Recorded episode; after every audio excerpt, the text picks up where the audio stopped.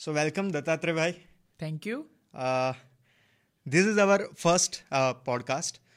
मैंने सोचा कि क्यों ना अपने बड़े भाई को पहले इनवाइट किया जाए। अरे थैंक यू सो मच तो क्या है कि आज हम uh, आयुर्वेदा और आपकी जर्नी कैसी रही? आयुर्वेदा को लेकर और uh, आपकी फैमिली में एस्ट्रोलॉजी पहले से थी और आयुर्वेदा आप you are first generation right true okay तो आपकी जर्नी कैसी रही और कॉमन मैन की लाइफ में आयुर्वेद कैसे हम कोरिलेट कर पाएँगे? तो ये सारी चीज़ें आज हम आपसे बात करेंगे। बिल्कुल। बताइए। सबसे पहले मैं ये बात शुरू करने से पहले आपको बहुत ज़्यादा धन्यवाद देना चाहता हूँ। थैंक यू सो मच क्योंकि आजकल जो सिस्टम पैदा हो चुकी है आप अगर किसी भी न्यूज़ चैनल पे जाए या किसी भी जगह पे जाए तो बहस होती है।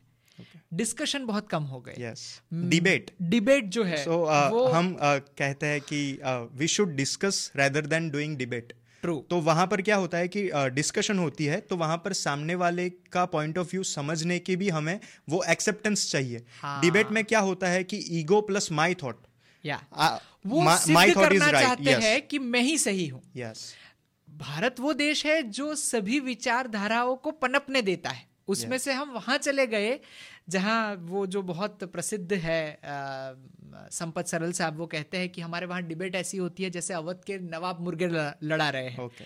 एक एंकर होता है हाँ, दो लोगों को हड़काने वाला Yes. और एक होता है जो मुद्दे का विरोधी और एक मुद्दे का समर्थक और अ, चर्चा होनी होती है गरीबी रेखा पे और करते रहते रेखा की गरीबी पे।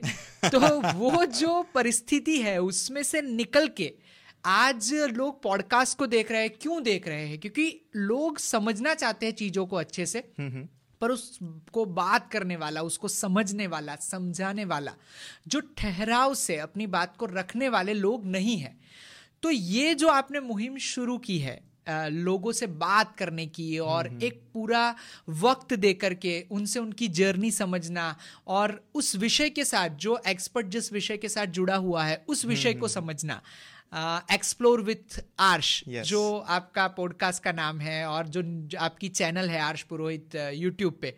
तो मैं उसको पहले बहुत सारी बधाइयाँ देना चाहता हूँ कि Thank आप you so जिस शांति से इसको शूट कर रहे हैं जिस लोगों तक जिस थॉट के साथ पहुंचाना चाहते हैं जिस शांति के साथ आपसे जुड़े हुए लोग या आने वाले समय में जुड़ने वाले लोगों की बात को आप एक प्लेटफॉर्म भी दे रहे हैं और एक विचारधारा को आप लोगों तक एकदम क्या कहते हैं फ़िल्टर किए बिना ओरिजिनल yes. फॉर्म में पहुंचाना चाहते हैं। सो इन दैट इरा जहाँ पे केओस है जहाँ पे इतना सारा कंटेंट है जहाँ पे इतनी सारी शोरगुल है कि सच्ची आवाज़ जो है वो लोगों तक नहीं पहुँच पा रही है। सही है। तो जब आपने ये मुहिम शुरू करने की सोची तो मुझे लगा चलो ये बच्चा बहुत अच्छा कर रहा है। अच्छा। तो अपन इसके साथ जुड़ते हैं और अगर ये यात्रा की बात करने चाहते हैं ये आयुर्वेद की बात करना चाहते हैं तो हम इस प्लेटफॉर्म से भी एक अच्छी बात लोगों तक पहुँचाने की प्रक्रिया को करते हैं।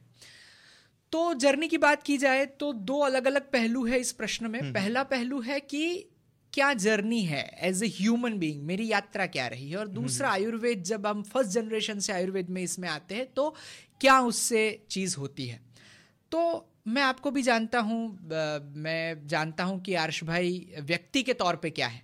क्योंकि हर इंसान के आगे पीछे थोड़े टैग yes. लगे रहते हैं। जैसे आपने एमबीए किया आप मार्केटिंग में एमबीए किया आपका जैसे बैचलर डिग्री जो है परफॉर्मिंग आर्ट में है वोकल म्यूज़िक में है तो वो जो अहदे लगा दिए जाते हैं उससे भी बड़ा ओहदा है कि आप कितने अच्छे इंसान हैं। यस और वो ओहदा आता है दो चीज़ों से आपकी अपब्रिंगिंग आप कैसे बड़े हुए आपको किस किस घटनाओं से गुजरना okay. पड़ा है आप कैसे इंसान बने आपके जीवन में कितना संघर्ष इस था इस बात से मुझे एक बात याद आ रही है कि हाँ। जब मैं सचिन का जो मूवी था द बिलियन ड्रीम्स उसका मैंने जब ट्रेलर देखा तब सचिन के जो पिताजी थे तो उन्होंने ऐसा कहा सचिन को कि सचिन एक बात लाइफ में याद रखना कि तुम कितने भी अच्छे क्रिकेटर हो तुमने कितनी भी सेंचुरियाँ लगाई हो आप फ़ील्ड पे कितने भी अच्छे प्लेयर हो, लेकिन at the end of your life लोग ऐसे ही याद रखेंगे कि आप कितने अच्छे इंसान हैं।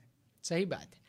तो ये सब उपलब्धियाँ, प्रसिद्धियाँ जो है, वो आपको बाद में मिलती है। आप पहले जिस जिस संघर्ष से, जिस यात्रा से गुजरते हैं, वही यात्रा आपको बनाती है। उसी का कुल जमा है आप। तो जो भी है आर्श भाई है या दत्तात्रेय भाई है, जो कोई भी है, वो उसी का कुल जमा है। तो मैं उस जर्नी क्योंकि आपका बैकग्राउंड जानता हूँ आप भी एक मिडिल क्लास फैमिली से है हम भी मिडिल क्लास फैमिली से है। 2004-5 में जब आयुर्वेद में एडमिशन लिया तो उस वक्त ऐसी परिस्थिति थी अहमदाबाद की अखंडानंद में हम पढ़ रहे थे और बीस रुपए की गुजराती थाली मिलती थी। और वो बाईस की हो गई। तो हम शाम का खाना नहीं खा पाते थे। क्यों नहीं खा पाते थे? क्योंकि हमारे पास वो पॉकेट मनी नहीं थी। तो हमने ये सोचा कि चलो हम नाश्ता करके इस समय को गुजार देंगे। Okay. तो ये यात्रा मिडिल क्लास फैमिली के बच्चों के ग्रोथ की यात्रा है yes. अगर वो चाहे मेरी कहानी हो वो चाहे आपकी कहानी हो exactly. तो वो धीरे धीरे फिर आज आपने जितनी एक्सपर्टी हासिल की है आप जहाँ पे खड़े हैं आपके जितने भी आयुर्वेद के नाम पे या और किसी नाम पे आपके जो एम्पायर खड़े हैं वो आपने खुद बनाए हुए हैं ये जो खुद बनाने वाला प्रोग्राम है उसमें जो अहम आ जाता है कि ये मैंने करा वो थोड़ा सा गलत है। ऐसा मैं इस यात्रा में जहाँ तक पहुँचा हूँ वहाँ समझा हूँ। इसमें आपके माता पिता का आपके मित्रों का आपकी पत्नी का आपके बच्चों का आपके इर्द गिर्द जो घटनाएँ घटित होती है ईश्वर ने जो कुछ भी आपके साथ उस संघर्ष की यात्रा से जुड़ा है जो डॉट कनेक्शन थियरी है yes. वो भी उससे जुड़ा रहता है। तो यात्रा की सबसे मज़ेदार बात ये थी कि जब हम यात्रा कर रहे थे जब हम साइकिल पे कॉलेज जा रहे थे जब हम चार रुपए की एमटीएस की बस की टिकट लेकर के पूरे अहमदाबाद को संडे को घूमते थे जब हमारे पास मूवी देखने के पैसे नहीं थे जब हमारे पास कपड़े खरीदने के पैसे नहीं थे उन दिन को अगर संघर्ष कहा जाए तो हमने उन दिनों में कभी सोचा ही नहीं कि इसको संघर्ष कहते हैं yes, yes. उन दिनों में तो हमें मज़ा ही आ रहा था हाँ. कि भाई साहब ये तो बहुत ही अच्छा है चार रुपए में अपने को चाट खाने को मिल जा रही है दस रुपए में हम साइकिल से पहुँच जा रहे हैं हाँ पर आज मुड़ के पीछे देखने पे वो दिन भी बहुत मज़ेदार लगते हैं आज के दिन भी मज़ेदार लगते हैं पर मुझे ऐसा लगता है कि अगर आपकी जो यात्रा है उसमें चाहे संघर्ष हो चाहे संस्कार हो पर एक चीज़ बहुत ज़्यादा महत्वपूर्ण है और वो है कंसिस्टेंसी यस yes. अगर आप उस यात्रा में आपने चार दिन आयुर्वेद किया पाँच दिन एलोपैथ किया दस दिन म्यूज़िक किया पंद्रह दिन एस्ट्रोलॉजी कर दिया हम्म, हम्म, हम्म। फिर थोड़े अगर आप किसी एक चीज़ से लगातार जुड़े हुए रह करके काम करते हैं तो आज नहीं तो कल yes. आप अच्छे इंसान अच्छे सफल इंसान बनी जाते हैं exactly. और मेरी यात्रा का सबसे महत्वपूर्ण पार्ट जो मैं मानता हूँ यही है तो वो डॉक्टर बनने से पहले की जो बात है मध्यम वर्गीय परिवारों में आप नब्बे के दशक की बुनावट देखेंगे तो वहाँ पे आपके लिए सभी निर्णय आपके माता पिता लेते हैं। पर फिर भी ऐसा नहीं होता जो आज पेरेंटिंग वर्कशॉप में सिखाया जा रहा है कि आप बच्चे को डांटेंगे तो फिर बच्चा बड़ा होकर आपसे प्यार नहीं करेगा। आप हम्म, हम्म। अपने माता पिता से उतना ही प्यार करते हैं। और आप काफ़ी ओबीडियंट चाइल्ड थे क्योंकि आप माता पिता की वो जो डोमिनेंसी है उसको फॉलो करते हैं। हम्म, आज आप ओबीडियंट फादर भी बन गए हैं क्योंकि आपके बच्चे का भी मानना पड़ रहा है। तो ये जो जनरी रही उसमें संस्कार जो मध्यम वर्गीय परिवार से आते हैं और उसके साथ साथ उस मूल्यों को साथ में लेकर के जो परिश्रम करके हम फिर आयुर्वेद से जुड़े डॉक्टर बने और आयुर्वेद की यात्रा में मैंने जो सबसे महत्वपूर्ण बात कही कंसिस्टेंसी तो उसके बारे में मैं जरा सा बता के फिर आयुर्वेद पे आएँगे कि मैं 2008 में गोधरा में जब आयुर्वेद हॉस्पिटल शुरू किया तो मेरे बहुत सारे जो कलीग थे आयुर्वेद डॉक्टर्स थे बाकी डॉक्टर्स मित्र थे उन्होंने कहा ये बहुत छोटी जगह है आपकी प्रतिभा के लिए। आपने जिस विषय में अपनी कुशलता प्राप्त की है तो ये आयुर्वेद को कॉस्मोपोलिटन सिटीज़ में प्रैक्टिस करना चाहिए। मुंबई है सूरत है अहमदाबाद है मेट्रो सिटीज़ तो वहाँ पे जाना चाहिए। आप बहुत छोटे कस्बे में आ गए यहाँ पे लोग आयुर्वेद नहीं समझेंगे। और वहीं से मेरे जीवन का टर्निंग पॉइंट है कि आयुर्वेद को मैं छोटे कस्बे में लेकर के प्रयत्न करके आया। और मुझे वहाँ मैंने वहाँ पाया कि लोग जो है वो तो आयुर्वेद चाहते हैं छोटे कस्बे वाले पर कोई वहाँ तक पहुँचा ही नहीं। Yes, yes. कोई उनके पास ये लेके गया ही नहीं। और फिर मुझे 2008 से जब मैंने गोधरा में मेरी आयुर्वेद प्रैक्टिस शुरू की बहुत ज़्यादा लोग आने लगे मेरी प्रैक्टिस जो है वो अपने जोशो खरोश पे पहले छः महीने में ही आ गई। मतलब ऐसे ऐसे लोग जो गोधरा से बहुत दूर दूर तक नाता नहीं रखते थे, वो भी ढूंढ ढूंढ के आने लगे। और मैंने सुना है कि आपके पिताजी ने अपने ज़िंदगी की सारी कमाई बिल्कुल। आपके पीछे लगा दी थी। जी बिल्कुल लगा दी थी। उनके पास जब मेरा हॉस्पिटल बना तो जितना उनके पास जमा पूंजी थी सब उसमें लग गई। तो उनके बड़े भाई है और बाकी तमाम जो उनके लिए गुरुवरीय आचार्य पद पे है या फिर बड़े लोग हैं उनके जीवन में उन्होंने कहा हम्म। कि ये क्या कर दिया तूने? या अगर पूरा पैसा बच्चे को दे दिया अब ये बच्चा सफल नहीं होगा तो क्या होगा? तो हमारे पास प्लान भी नहीं था। हमारे पास एक ही प्लान था कि हमें सफल ही होना है। हमारे पास का मतलब ये है मैं मेरे पिताजी मेरा परिवार। तो हमने वो यात्रा शुरू करी और आयुर्वेद में मैं आ, मेरी प्रैक्टिस के शुरुआती दिनों में इतना रेगुलर था। Okay. मैं किसी सोशल फ़ंक्शन में किसी बीमारी किसी भी कारण सर कभी भी आज भी मैं छुट्टी नहीं लेता हूँ पर वो उस वक्त से आया कि छुट्टी नहीं लेता था। तो कुछ बार कुछ पेशेंट नेपाल से मेरे पास आते हैं देहरादून से मेरे पास आते थे उन दिनों की बात करता हूँ। वो तीन दिन की यात्रा करके आते थे तब भी अपॉइंटमेंट नहीं लेते थे। उनको ये मन में बहुत ये रहता था कि साहब तो मिलेंगे ही दत्तात्रेय भाई तो मिलेंगे ही। सो दैट कंसिस्टेंसी फिर मैं अहमदाबाद और बड़ौदा की ओपीडी करता था। बड़ौदा मैंने अभी जो हॉस्पिटल बड़ौदा में 2018 में हॉस्पिटल शुरू किया पर मेरी प्रैक्टिस 2009 से थी। तो एक छोटी सी 200 स्क्वायर फीट की दुकान से जगह से मैंने शुरू किया। और वहाँ पर जब मैं आता था दूसरे और चौथे रविवार को तो मैं सुबह साढ़े पाँच छः बजे आ जाता था। और लाइन लग जाती थी पचास साठ लोगों की सुबह साढ़े पाँच छह बजे और मैं रात्र रात्रि के दस बजे के दौरान ग्यारह बजे के दौरान फ्री हो पाता था। और एक दिन में दो सौ ढाई सौ पेशेंट की नाड़ी देखना उनको चिकित्सा उपक्रम समझाना उनको दवाइयाँ देना।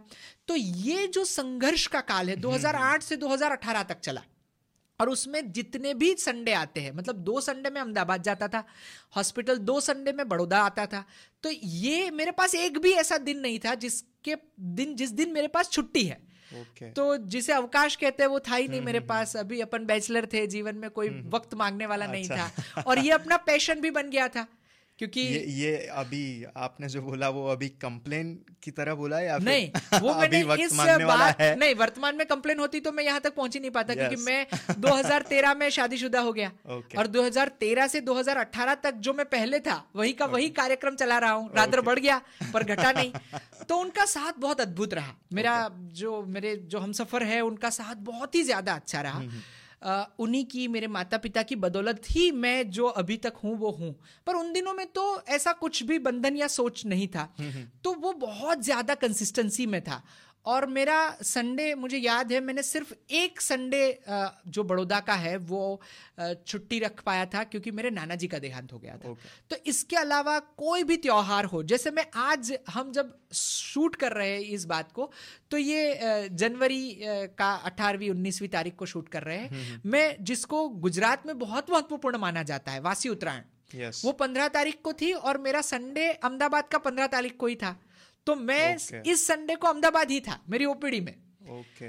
वो सिर्फ़ मेरा संघर्ष नहीं है मेरे स्टाफ को yes, भी रहना पड़ेगा yes, yes. क्योंकि जो अपॉइंटमेंट देने वाला है जो दवाई पैक करने वाला है जो कूड़ा कचरा साफ़ yes, करने yes. वाला है स्वीपर से लेके मैनेजर तक एक बात ऐड करना चाहूँगा यहाँ पर चलो एम्प्लॉय तो है वो तो अपनी मजबूरी के लिए कर रहा है लेकिन सबसे बड़ा संघर्ष आपकी फैमिली का हाँ, वहाँ पर और जो नजदीकी है सबसे वो, नज़दीक वो वो जो मैं बात है वो इसी के संदर्भ में आगे बता रहा हूँ कि वो हम्म। लोग जो मेरे कर्मचारी गण हैं वो भी मतलब आज तो बहुत परेशानी है लोगों के हम्म, मिलने हम्म, की पर क्योंकि भावना से जुड़े हुए हैं। मैं इसी महीने का उदाहरण रहता हूँ पहली तारीख को भी संडे था फ़र्स्ट ऑफ़ जनवरी और वो मेरे एक लौते बच्चे का जन्मदिन है। पर मैं उस दिन भी मेरी ओपीडी में ही था। ओके। तो ये कितना बड़ा योगदान मेरी पत्नी हम्म। का है मेरे बच्चे का है वो महज दस साल का है। हम्म, हम्म, मेरे माता पिता का है तो वो इसके लिए ये सभी का एक कलेक्टिव सक्सेस है। Yes, yes. तो वो कलेक्टिव सक्सेस में जो सबसे की इंग्रेडिएंट था वो आयुर्वेद था। दत्तात्रेय भाई मैंने काफ़ी बार देखा है कि जब योग योगा होकर भारत में आता है और आयुर्वेद आयुर्वेदा होकर भारत में आता है तभी हम उन चीज़ों की वैल्यू करते हैं। जबकि जैसे काफ़ी सारी चीज़ें ऐसी है कि made in America made in USA और मेड इन चाइना हम तभी करेंगे या फिर हमारे जहन में तभी वो बात क्लिक होगी जब वो बाहर का चक्कर लगा कर आती है। तो और आजकल वेस्टर्नाइज कंट्रीज़ में और काफ़ी सारी जगहों पर आयुर्वेदिक क्लिनिकल अप्रोच बढ़ रहा है। तो इस विषय में आपका क्या कहना है? तो जो मेरी आयुर्वेद की जर्नी के बारे में मैंने बताया कि एक छोटे कस्बे से लेके कॉस्मोपॉलिटन सिटीज़ में आप अहमदाबाद में बड़ौदा में हमारे हॉस्पिटल है और आपकी जो बात है कि जब आयुर्वेद आयुर्वेदा होके आता है जब योग योगा होके आता है yes. और फिर हमारा एक्सेप्टेंस बढ़ता है जब हमारे पास एन आर सीजन्स होती है जब हमारे पास यूरोपियन कंट्रीज़ के गोरे लोग चिकित्सा के लिए आते हैं पंचकर्म कराते हैं शिरोधारा कराते हैं और फिर उनको दो चार लोग जो सर्व कर रहे हैं वो चाहे होटल बिज़नेस में हो चाहे और किसी जो लोकल मैनेजर है उनका। हम्म, हम्म, हम्म। वो फिर देखते हैं और वो दो लोगों को बताते हैं कि ये देखो भाई साहब फ्रांस से आए हैं ये हंगेरी से आए हैं ये बल्गेरिया से आए हैं और ये यहाँ पे ये ढूंढ के दत्तात्रेय भाई को ढूंढ के आए हैं तो आप भी कराइए। और फिर वो सिलसिला चल पड़ता है। तो ये मुझे ऐसा लगता है कि इसका जो बुनियादी ढांचा है वो ऐसे हुआ कि जो हमारा गुलामी का काल था जब मैकोले ने हमारे वहाँ शिक्षक की जो नई प्रथा शुरू की हमें हम गुरु शब्द को विस्थापित कर दिया और। शिक्षा को लाए yes. तो आप आज भी जाके उसका भाषण सुनिएगा वो हिंदी में भी उपलब्ध है जब आप सुनेंगे तो आपको लगेगा कि आ, उसने ये बात कही है कि मैं पूरे भारत में बहुत घूमा हूँ और जब तक हम उसकी शिक्षा व्यवस्था को नष्ट नहीं करेंगे yes, तब. तक हम अपने आप को बेहतर नहीं बना पाएँगे तो जो कितने आप पिछले एक हज़ार साल का इतिहास ले लीजिए उसमें शक आए हुण आए पोर्तुगीज आए अंग्रेज़ आए फ्रेंच आए पठान आए तगलग आए चंगेज आए कितने सारे लोग आए। Yes, yes. और एक बहुत अच्छा मिश्रा मुझे याद आता है कि योनान रोम मिश्र सब मिट गए जहाँ से। बाकी जहाँ में अब भी नामो निशा हमारा। कुछ बात है कि हस्ती मिट्टी नहीं हमारी। कुछ बात है कि हस्ती मिट्टी ना नहीं हमारी सदियों रहा है दुश्मन दौरे जहाँ हमारा। Yes, exactly. तो सदियों तक दुश्मन रहने के बावजूद हमारी संस्कृति का इतना नुकसान नहीं कर पाए जो पिछले सत्तर वर्षों में हमारी शिक्षा व्यवस्था ने कर दिया। Exactly exactly. शिक्षा व्यवस्था ने हमें सिखा दिया कि आप अंग्रेज़ी में बोलते हैं तो आप विद्वान हैं। हम्म, हम्म, अगर आप संस्कृत जानते हैं अगर आप अवधि जानते हैं अगर आप हम्म, हिंदी जानते हैं अगर आप गुजराती जानते हैं तो फिर तो आप विद्वान नहीं है। Yes. ये जो अभी इसीलिए convent school English medium school का जो बहुत बड़ा धमाका अभी चला है।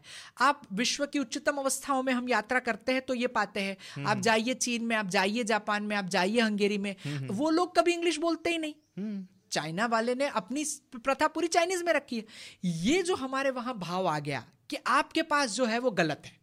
इसराइल में पूरा कॉन्स्टिट्यूशन और वर्किंग लैंग्वेज हिब्रू है हाँ वो सभी जगह पे है। वो आप किसी भी यूरोपियन कंट्रीज़ में जाइए इंग्लैंड के अलावा बाकी यूरोपियन कंट्रीज़ इंग्लिश से खारिज है। दे डोंट लाइक इंग्लैंड और इंग्लिश तो आपको फ्रांस में ही बात करनी पड़ेगी अगर आप पेरिस में हैं। आप हंगेरी में हैं तो आपको डिक्शनरी लेके फल सब्ज़ी खरीदने जाना पड़ेगा भाई साहब। Okay. तो बुडापोस्ट में आपको हिंदी और इंग्लिश वाले लोग नहीं मिलेंगे। हमारी जो आत्म ताकत थी जो हमारा मूल तत्व था हम्म, हम्म। वो हमने इस शिक्षा व्यवस्था में खो दिया। Exactly. और फिर हमें ये भाव पैदा कर दिया गया कि आप अगर आपको ये लगेगा आप, आपको भी लगेगा मुझे भी लगेगा। आप इस व्यवस्था के पार्ट है तो आप इससे बच नहीं सकते। आपको लगेगा कि रिसेप्शन पे बैठ के या फिर मीटिंग में बैठ के फटाफट धनाधन इंग्लिश बोलने वाली लड़की या लड़का बहुत इंटेलिजेंट है हम्म, और अपने बाबा को अपने पिता को अपने दादाजी को आप मूर्ख समझेंगे। हम्म, हम्म, आप कम पढ़ा लिखा समझेंगे। वो खेती बाड़ी करता उसको क्या पता? वो तो हमने जो एजुकेशन है और स्किल और लर्निंग है हम्म, हम्म। उसका जो भेद है वो हम नहीं कर पाए। हम्म, आज मैं इंटरव्यू लेता हूँ मेरी हॉस्पिटल्स है बहुत सारी मुझे Ayurveda doctor replacing English speaking person with intelligent person exactly वो इतना खराब हो गया कि स्किल के बारे में कोई क्वेश्चन ही रहा ही नहीं। मैं जो अभी बच्चों का इंटरव्यू लेता हूँ जो अभी अभी आयुर्वेद पढ़ के आए हैं जो अभी अभी बी फार्म करके आए तो मैं बहुत ज़्यादा हैरान हो जाता हूँ। उसको कुछ नहीं आता है। हम्म, हम्म, हम्म। वो पूरे ज़िंदगी के पिक प्रोडक्टिव फाइव ईयर साढ़े पाँच साल अपनी ज़िंदगी के उसने लगाए अब उसको कुछ नहीं आता है। ये शिक्षा व्यवस्था का फेल्योर है ये सत्रह सालों का हमारा कलेक्टिव फेल्योर है ये मेरा भी फेल्योर है अगर मैं नहीं बता पा रहा आने वाली पीढ़ी को तो। तो अभी अभी कपिल शर्मा शो में खान सर आए थे और विवेक हाँ, और हाँ, हाँ, गौर गोपाल गौर गौर गोपाल दास। हाँ, तो खान सर ने एक बात बोली थी कि हमारे एजुकेशन सिस्टम में दो चीज़ की कमी है एक एजुकेशन की और एक सिस्टम की। तो ये एकदम सही पकड़ा है उन्होंने कि एजुकेशन की और सिस्टम की कमी है जो स्किल था जो हुनर था जो हाथ का काम था जो मेहनत का काम था उसको हमने बहुत जो है ना वो छोटा हम्म। समझ लिया तो जब भी ये जो हमारा रिकॉग्नाइजेशन जो है कि ये करेगा कंफर्म अप्रिशिएशन कि ये एकदम साइंटिफिक है हम्म, हम्म। हमारी दिक्कत यह है कि नीम को हमें अमेरिका का स्टैंप लगवाना पड़ रहा है yes. योग को हमें अमेरिका का स्टैंप लगवाना पड़ रहा है अब हमारी पीढ़ी ही ऐसी पैदा हो गई है कि जो लाइसेंसिंग अथॉरिटी है yes. वो भी ये मानती है कि वही जगह पे सब अच्छा है तो ये जो हमारी जो राष्ट्र के तौर पे विकास की परंपरा है अगर हम उसमें योग को आयुर्वेद को हमारी शिक्षा प्रथा को अगर पावरफुल नहीं करेंगे तो ये तो बहुत ज़्यादा हम कमतर भाव में आ जाएँगे। Inferiority hmm, complex hmm, hmm. इतना बढ़ गया है कि हमारा जो ब्रेन है मतलब जो आत्मगौरव होना चाहिए। विवेकानंद ऐसा कहते हैं कि आत्मनिष्ठ बनो। हाँ। मतलब जो सेल्फ रिस्पेक्ट होनी चाहिए। आपको दूसरों की रिस्पेक्ट करनी है लेकिन आज की जनरेशन दूसरों से रिस्पेक्ट के बजाय इन्फ्लुएंस ज़्यादा ज़्यादा होती है। हाँ वो शिक्षा प्रथा की समस्या हम्म, है। हम्म, हम्म। और वो जो जितना इन्फ्लुएंस है और जितनी समस्याएँ जो भी पैदा हुई है अगर आप एक लिस्ट बनाए बैठ के पढ़े हुए लोगों ने पैदा की हुई समस्या इस दुनिया में इस देश में और नहीं पढ़े लिखे जिनको माना जाता है उन्होंने पैदा की हुई समस्या है तो समस्याओं का लिस्ट पढ़े लिखों का ज़्यादा ही होगा। तो ये जो हमारी एजुकेशनल सिस्टम थी और जो आत्मगौरव था वो अब थोड़ा थोड़ा वापस आ रहा है। आ, योगा दिवस अंतरराष्ट्रीय yes. स्तर पे मनाया जा रहा है। जब prime minister due to our prime minister Modi साहब। और अगर हम देखने जाए तो हमने इतनी बड़ी स्वास्थ्य प्रणाली जिसके साइंटिफिक होने के इतने बिगुल बजाए जाते थे पूरी दुनिया में हम्म, हम्म, कि ये हम्म। तो दुनिया की बेस्ट ही हो गई। मतलब अभी तक कुछ ऐसा आया ही नहीं था ये तो जादू चमत्कार ही हो गया। उसको हमने एक साथ कॉलेप्स होते देखा। वो चीन में हो गया वो अमेरिका में हो गया वो कनाडा में हो गया ये न्यूजीलैंड में भी हो गया। तो कोरोना ने उनका जो सच है वो निकाल के सामने रख दिया। मैं ये नहीं कहता कि वो गलत है। मैं ये कहता हूँ कि वो भी सही है हम्म, और हम भी सही है yes. वाला जो मैच्योरिटी अंडरस्टैंडिंग और आत्मगौरव था वो घट गया अच्छा दूसरी एक पैरेलल uh, डिस्टर्बेंसेस क्या हो गई वो भी मैं आपको समझाता हूँ हम्म, हम्म।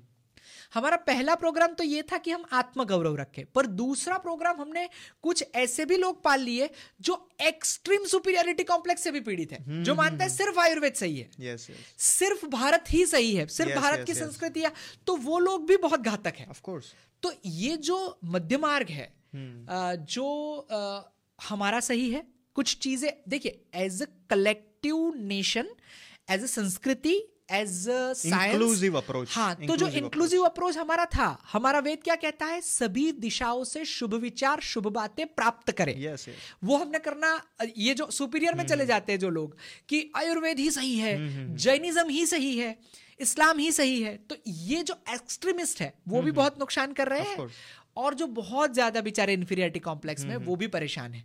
तो हमें जो साइंटिफिक अप्रोच है वो फॉल्स क्लेमिंग से बचना है और हमें हमारे हल्दी पे हमारी नीम पे हमारे तुलसी के पौधे पे हमारी जो परंपरा है हमारा जो इतिहास है उसको थोड़ा सा और साइंटिफिक फॉर्म में अच्छे से रिसर्च करके एविडेंस बेस बना के दुनिया समझ पाए। yes. इस शब्दों में दुनिया के सामने रखना है। तो जो ऑथेंटिसिटी है उसको हम रिप्लेस कर सकते हैं कि अगर भारत से आया है तो ये सही होगा। तो ये जो ब्रांड आयुर्वेदा है उसको इंटरनेशनल लेवल पे रखने के लिए दोनों ही चीज़ों का बहुत महत्वपूर्ण है। एक सरकार जो है वो बहुत अच्छे से इसमें जागरूक हो ही रही है और हो जाए। और जो नागरिक के तौर पे हमारा जो आयुर्वेद के प्रति झुकाव है एक बहुत सिंपल सा एग्ज़ाम्पल देखे मैं आपको बताता हूँ। अगर मैं आपको या एवरेज किसी भी भारतीय को यह प्रश्न पूछूँ कि जितने पैसे खर्च हो रहे हैं एलोपैथी दवाई लेने में उतने ही पैसे खर्च हो आयुर्वेद दवाई लेने में और जितने दिनों में एलोपैथ ठीक कर रहा है उतने ही दिनों में आयुर्वेद ठीक कर रहा है। तो आप आयुर्वेद लेना चाहेंगे कि एलोपैथ? तो 80 से 90 प्रतिशत लोग आयुर्वेद चिकित्सा लेना पसंद तो दत्तात्रेय भाई आयुर्वेद में नाड़ी की भी हम बात करते हैं नाड़ी परीक्षण की बात करते हैं और नाड़ी की काफ़ी सारी गतियाँ होती है। तो आ, वो क्या होती है? और हम जब छोटे थे तब आपके वहाँ हम आते थे तो पापा ने बोला कि ये he is very clever doctor तो क्या पापा जब पहली बार आ, मतलब दिखा कर आए तो बोलते थे कि हर्ष आपकी नाड़ी देखेंगे और आप आपका पूरा नेचर बता देंगे आपके बॉडी में क्या क्या डिसीज़ है वो सारी चीज़ें। तो हम बहुत एक्साइटेड थे आपसे मिलने के लिए और कभी कभार तो मैं ऐसा ही आ, आ जाया करता था क्योंकि वो एक्साइटमेंट होता है कि क्या हो क्या रहा है हमारी बॉडी में। तो इस विषय में आप क्या कहेंगे? तो नाड़ी बहुत अच्छा विज्ञान है और ऐसा है कि वो बेचारा धीरे धीरे खत्म होने की कगार पे आ गया Yes, उसके yes. जो फॉलोअर्स है वो घटते गए। तो बहुत अच्छा विज्ञान और है। और एक बात मुझे और दिमाग में आ रही है कि आ, पहले जो वैद्य जिसे हम जिन्हें हम कहते थे या डॉक्टर या फिर कुछ भी तो पहले के जो वैद्य थे या फिर डॉक्टर थे वो लोग आपको देखकर बता देते थे कि ये कौन सी डिसीज होगी ठीक है? वो आपकी आँखें देखते थे बाद में आ, आपकी जीभ आ, देखकर बता देते हैं। तो अभी क्या हुआ है कि उनको रिपोर्ट करवाना पड़ता है कि क्या डिसीज है। तो मुझे ये कभी कभी मैं कंफ्यूज हो जाता हूँ कि हम प्रोग्रेस कर रहे हैं या फिर हम उसका क्या हो क्या रहा है मेडिकल साइंस में। तो वो बहुत बहुत ही इंटरेस्टिंग क्वेश्चन है और ये एक बहुत ही इंटरेस्टिंग किस्सा है जो okay. मैं आपको शेयर करना चाहूँगा। और अभी आ, आ, सारे मतलब नीच के डॉक्टर अलग अलग है। राइट ईयर के अलग हाँ, डॉक्टर लेफ़्ट ईयर के अलग डॉक्टर आइस के अलग मतलब मतलब हर जगह पर वो Dividation डि- हाँ। डिवाइड हो गया है। हाँ तो ये काफ़ी सारे क्वेश्चंस एक साथ है। हम्म, उसको बारी बारी हम आंसर करते रहते हैं। सबसे पहले मैं ये बताना चाहता हूँ कि जो आपने क्लिनिकल सेंस के बारे में बोला टेक्निकल लैंग्वेज में उसको क्लिनिकल सेंस कहते हैं डॉक्टर Okay. की कि वो कैसे बताएगा कैसे डायग्नोस करेगा। हम्म, तो वो मैं आपको किस्सा बताने जा रहा हूँ 1976 के इर्द गिर्द का। ओके जो मेरे गुरुजी है जिनके पास से मैंने नाड़ी सीखी परम पूज्य वैद्य तपन जी। तो उनके पिताजी भी वैद्य थे उनके पिताजी भी वैद्य थे उनके पिताजी भी सात पीढ़ी से उनके परंपरा में वैद्यत्व चलता आ रहा था। तो काफ़ी उनका दबदबा था तो नाड़ी परीक्षण in नाड़ी परीक्षण हाँ there blood that genes that whatever you says तो उन्होंने 1970 की जो सत्रह का दशक था Okay. अस्सी का दशक था उन दिनों में उनका कंसल्टिंग फ़ी था three hundred rupees three hundred rupees तो वो थ्री हंड्रेड रुपीज़ कंसल्टेशन के साथ बोर्ड लगा के बैठे थे बाहर लगा हुआ था थ्री हंड्रेड रुपीज़ कंसल्टेशन और उनके पास एक पेशेंट आया। उन्होंने एमडी कर रखी थी आयुर्वेद में और क्योंकि मॉडर्न भी काफ़ी पढ़ रखा था तो वो एक्सरे पढ़ सकते थे वो मिश्र कोर्स आ गया था उस वक्त तक आयुर्वेद में तो वो एमआरआई पढ़ सकते थे मतलब उस वक्त एमआरआई नहीं था पर उस वक्त जो जो विधाएँ थी ब्लड रिपोर्ट्स था वो सब वो जानते थे उसके बारे में। तो एक दर्दी आया वो उस दर्दी को उनको लगा कि इसको ट्यूबरक्यूलोसिस है यानी कि जिसको दमा राज्य क्षमा बोलते हैं टीबी बोलते हैं। तो वो था। तो उनको थोड़ा डायग्नोसिस कंफर्म करना था। तो उन्होंने कहा कि एक एक्सरे निकाल के ले आओ चेस्ट का और बलगम का टेस्ट करवा लो और ये ब्लड टेस्ट करवा लो। तब जाके मैं आपको बताता हूँ कि कैसे आप किस जगह पे खड़े हैं। तो पेशेंट ये सब करवा के आ गया। फिर पेशेंट ने बहुत ही महीन बहुत ही जिसको बोलते हैं कि झकझोरने वाला आर पार निकालने वाला प्रश्न पूछा। कि डॉक्टर साहब ये जो तीन सौ रुपये लिखे हैं बाहर आपने वो जो तीन सौ रुपये में आप कंसल्टेशन करते हैं ना तो उसमें करते क्या है? हम तीन सौ रुपये आपको किस बात के दे रहे हैं? तो बहुत सहजता से कोई भी डॉक्टर कहता है कि मैं तीन सौ रुपये में डायग्नोसिस करता हूँ। है ना? हम डायग्नोसिस करते हैं कि ये यह व्याधि है। तो बोले आप एक्सरे से करें बलगम के टेस्ट से करें खून के टेस्ट से करें किसी भी जाँच से करें मुझे क्या लेन देन मुझे तो तीन सौ रुपये में डायग्नोसिस मिलना चाहिए। सीधी सी बात है पेशेंट ने यह प्रश्न पूछा। ओके तो उनका माथा खनका कि यार ये बात तो सही कर रहा है।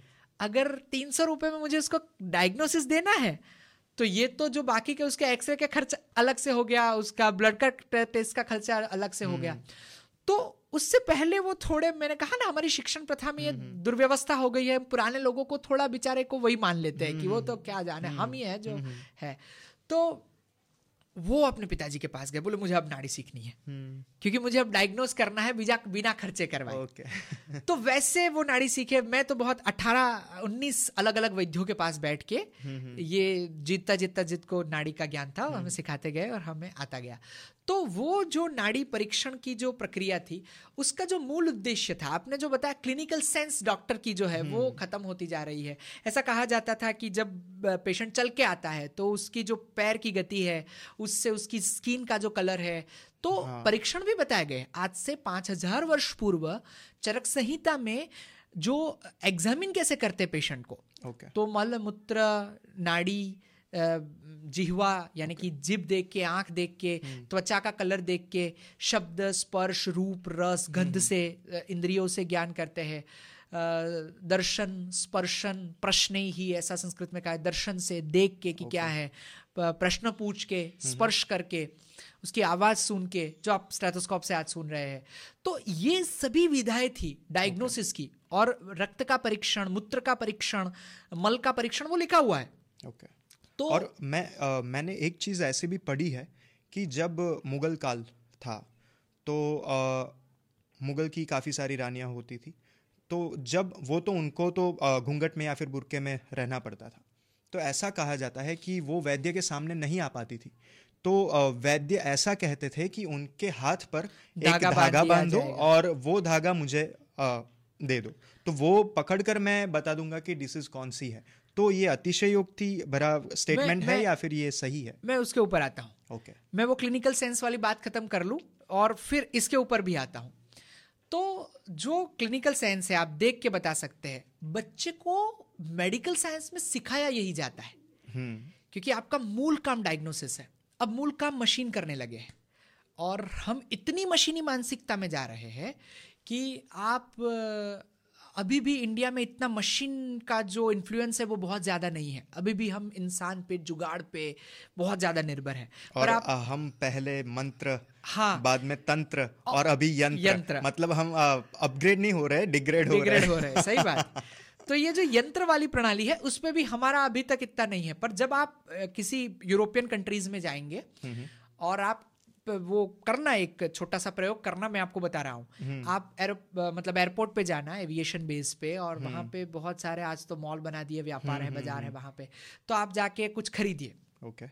यहाँ पे क्या है एक सामान्य दुकानदार आठवीं पढ़ा होगा दसवीं पढ़ा होगा किराने की दुकान छोटी मोटी चला रहा होगा उसको भी आप जाके बताइए कि एक सौ तीन रुपए हुए तो आप क्या करेंगे पाँच सौ की नोट देंगे तीन रुपए खुले देंगे। ओके। ठीक है ना? फिर वो आपको सौ सौ सौ के चार नोट वापस दे देगा। हम्म, हम्म। ये प्रयोग आप कभी यूरोप में करके देखिए। मशीन का क्या इन्फ्लुएंस होता है वो मैं आपको बताता हूँ। आप अगर उसको देते हैं एक सौ तीन रुपए हुए आप पाँच सौ का नोट और तीन रुपए देंगे तो वो थोड़ी देर बेचारा परेशान रहेगा कि तीन रुपए गलत आ गया भाई साहब। ये थोड़ा सा कैलकुलेट करेगा फिर five hundred minus one zero three करेगा फिर उसके पास जवाब आएगा कि अच्छा ये थ्री नाइन सेवन हो रहा है। फिर आपको थ्री नाइन सेवन देगा और कहेगा कि ये तीन रुपए आपने गलती से दे दिए। अच्छा। यह वह मानसिकता बताता है कि हम मशीन पे कितना निर्भर हो गए हम कैलकुलेटर हम्म, हम्म, पे कितना निर्भर हो गए हैं। तो ये इसके साथ भी हो गया। तो क्या होता गया कि पहले मतलब हम हमारी इंटरनल पावर्स डिपेंडेंसी हाँ yes. हमारी डिपेंडेंसी बढ़ गई हमारा जो सिक्स को हम वो पुश नहीं कर पा रहे और वो ऐसे ही चला जा रहा चला है जा रहा है। वे, वेस्ट हो जा रहा है। तो कैसे वेस्ट हो जा रहा है? मैं एग्जांपल के तौर पे समझाता हूँ। जैसे तालिबान का उत्पत्ति कैसे हुआ था? हम्म। तालिबान को बनाया था अमेरिका ने। रशिया के सामने लड़ने के लिए। हम्म, तो रशियंस हम्म। को डिस्ट्रॉय करने के लिए तालिबान बनाए गए थे। फिर वो ऑटो इम्यूनो डिसऑर्डर हो गया। वो खुद ही लड़ने लगा बेचारा अमेरिका के सामने। हम्म, तो वैसे ही जो पैथोलॉजिस्ट थे जो आज ब्लड रिपोर्ट्स कर रहे हैं जो आज रेडियोस्कोप डेवलप हुआ रेडियोलॉजी की पूरी ब्रांड डेवलप हुई बहुत अच्छा विज्ञान है। मैं उसको ये नहीं कर रहा हूँ कि ये गलत विज्ञान है। बहुत ही अच्छा विज्ञान है। आपको डायग्नोसिस में बहुत ज़्यादा हेल्प मिलती है। पर देवर कन्फर्मिंग टूल्स यानी कि जब आपकी मती थोड़े कंफ्यूजिंग स्टेट में आती है कि ये भाई साहब मलेरिया है या चिकनगुनिया है hmm. और उस जगह पे वो कंफर्मिंग टूल्स हेल्प करते थे okay. अब दिक्कत ये हो गया कि पैथोलॉजिस्ट ये कह रहा है आपको कि इसमें मलेरिया लिखा हुआ है तो आप कैसे मलेरिया नहीं है ये डायग्नोस कर सकते हैं कंफर्मिंग hmm. टूल्स जो है वो डॉक्टर से बड़ा हो गया yes, वो क्लिनिकल yes. Sense yes. से बड़ा हो गया अथॉरिटी तो मशीन के पास चली गई हाँ तो मशीन जो है आपको क्वेश्चन करने लगा अब वो उल्टा हो गया वो अब उल्टा hmm. डांटते हैं जैसे तालिबान अमेरिकन को डांटने लगे hmm. वैसे पैथोलॉजिस्ट और रेडियोलॉजिस्ट डॉक्टर को डांटने लगे अरे लिखा ही नहीं है इसमें तुम्हारे पेट में कुछ गड़बड़ है फिर कैसे है अच्छा पेट दर्द तो बेचारे का वहीं का वहीं है पर उसके सोनोग्राफी में नहीं आ रहा तो डॉक्टर ये मानने कोई राज़ी नहीं कि अब इसके पेट में कोई गैस भरा हुआ है तो ये जो हमारी प्रणाली है एक बहुत अच्छा गुजराती दुहा है मैं आपको बताता हूँ। कितनी हमारी लोक परंपराओं तक में कितनी अच्छी चीज़ें कही गई है। तो वो एक ऐसा दुहा है उसमें कहता है वाग पाग ने पारखू नाड़ी ने बड़ी न्याय तरवू तस्करवू तंतरवू ये आठे आप कड़ाए। मतलब हाँ। ऐसी आठ विद्याएँ हैं जो कोई हम्म। आपको सिखा नहीं सकता। हम्म, हम्म। वो आप इनबिल्ट फीचर लेके आते हैं ईश्वर के पास से। वाग यानी कि आपकी वाणी और आपका म्यूज़िक है ना? अमरीश पुरी साहब गवैये नहीं बन सकते। माफ़ करिए बहुत अच्छे एक्टर है पर वो गवैये नहीं बन सकते बेचारे क्योंकि उनकी आवाज़ में वो नहीं है। हाँ। पाग यानी कि पगड़ी कैसे पहनते हैं? वो एक कला है। Okay. पारखू यानी कि इंसान को परखना। ये कैसा yes. अच्छा बंदा है बुरा बंदा है। ह्यूमन साइकोलॉजी हाँ ह्यूमन साइकोलॉजी वो इनबिल्ट होता है पढ़ा हाँ। नहीं जा सकता। वाक पाग ने पारखू नाड़ी नाड़ी देखना। हम्म, ये भी बेसिकली हम्म। इनबिल्ट होनी चाहिए उसको ग्रूम किया जा सकता है। पर सिखाया नहीं जा सकता। तो पावरफुल सिक्स सेंथ वाले पावरफुल प्राण और चेतना वाले लोग अध्यात्म से ऊर्जित लोग उसको कर हम्म। सकते हैं। नाड़ी ने बड़ी न्याय न्याय करना। Yes. यानी कि समझना क्या सच है क्या झूठ है। जस्टिस जस्टिस तरवू स्विमिंग ओके तस्करवू चोरी करना। okay. ये एक कला है। और तंत्रवू यानी एस्ट्रोलॉजिकल साइंस यस तो ये जो सेंस था इनर सेंस सिक्स सेंस जिसे बोलते हैं जो जिस जिसको बच्चे को पढ़ाया जाता था कि तुम अच्छे डॉक्टर हो तुम पहले नहीं था हमारे पास M R I CT scan का मशीन और पेशेंट को जब आता था तो वो एपिलेप्सी है वो पैरालिसिस है वो क्या है वो कॉमा है वो डॉक्टर सिम्टम्स के आधार पर तय करता था। हम्म तो वो जो सिम्टम्स समझने की जो धैर्य था जो कला थी वो मरती जा रही है। वो एक दुखद घटना और डिपेंडेंसी डिपेंडेंसी डिपेंडेंसी तो चलो ठीक है मशीन है तो डिपेंडेंस हो गए हम इस मशीन पर डिपेंडेंट है कि हमारी आवाज़ लोगों तक पहुँचे। पर वो एक कला भी थी ना कि बिना मशीन के भी हम आप बात को समझ सकते हाँ। थे। वो मशीन आया तो अच्छी बात है पर वो कला मार देना वो अच्छी बात नहीं है। मेरा कहने का मतलब ये है। तो उस कला को भी जीवंत रखना है उसको आगे पहुंचाना है। मैं और मेरे जैसे बहुत सारे आयुर्वेद वैद्य इस कला को आगे ले जाने के लिए बहुत ज़्यादा तत्पर है बहुत ज़्यादा काम कर रहे हैं और ये काम चलता रहना चाहिए और आगे वाली पीढ़ी को इस अच्छी विज्ञान का जो जो सारभाग है वो मिलना चाहिए। अब दूसरी बात जो आपने बताई मुगल वाली। कि नाड़ी देखते थे ऐसे धागे से बाँध के नाड़ी देखते थे। उसमें दो बात मैं आपको बहुत खुल के बताना चाहता हूँ और दिक्कत यह है कि इस मंच से कोई बोलता नहीं है ऐसी बातें। ओके। जो सुपीरियरिटी कॉम्प्लेक्स की मैंने पहले ही बात कह दी कि हम कुछ जगहों पे बहुत ज़्यादा सुपीरियर ही हो गए हैं। हम्म। मतलब हमारा ही सही है बाकी सब गलत है इस दुनिया में। तो उसमें ऐसा है कि भारत जो है वो किस्सों कहानियों का देश है। तो इसमें कहानियाँ बहुत है। बहुत ही ज़्यादा कहानियाँ सुदृढ़ हो चुकी है। मैं मैं जब मैं ये मैं आपको बात कर रहा हूँ 2008-9 के इर्द गिर्द की। बरूमाल के जंगल है वलसाड़ में गुजरात में। हम वहाँ तीन महीने का कैंप लगाया था हमारे गुरुजी ने वनस्पति को पहचानने के लिए। तो हम जंगल में ही रहते थे। वहाँ पर रसरेश्वर महादेव का मंदिर है बड़ी अद्भुत जगह है वो। तो हम हर वनस पौधे के पास जाते थे देखते थे वो कौन से वक्त में फूल देता है उसका क्या काल रहता है उसकी जड़ किस उपयोग में आती है पहचानने का जो उपक्रम था जंगल में जाके। ये सारी चीज़ें मेल फीमेल होता है हाँ क्या? होता है। अ, होता है पर औषधि लेने वक्त उसका कोई बहुत महत्वपूर्ण नहीं है। ओके।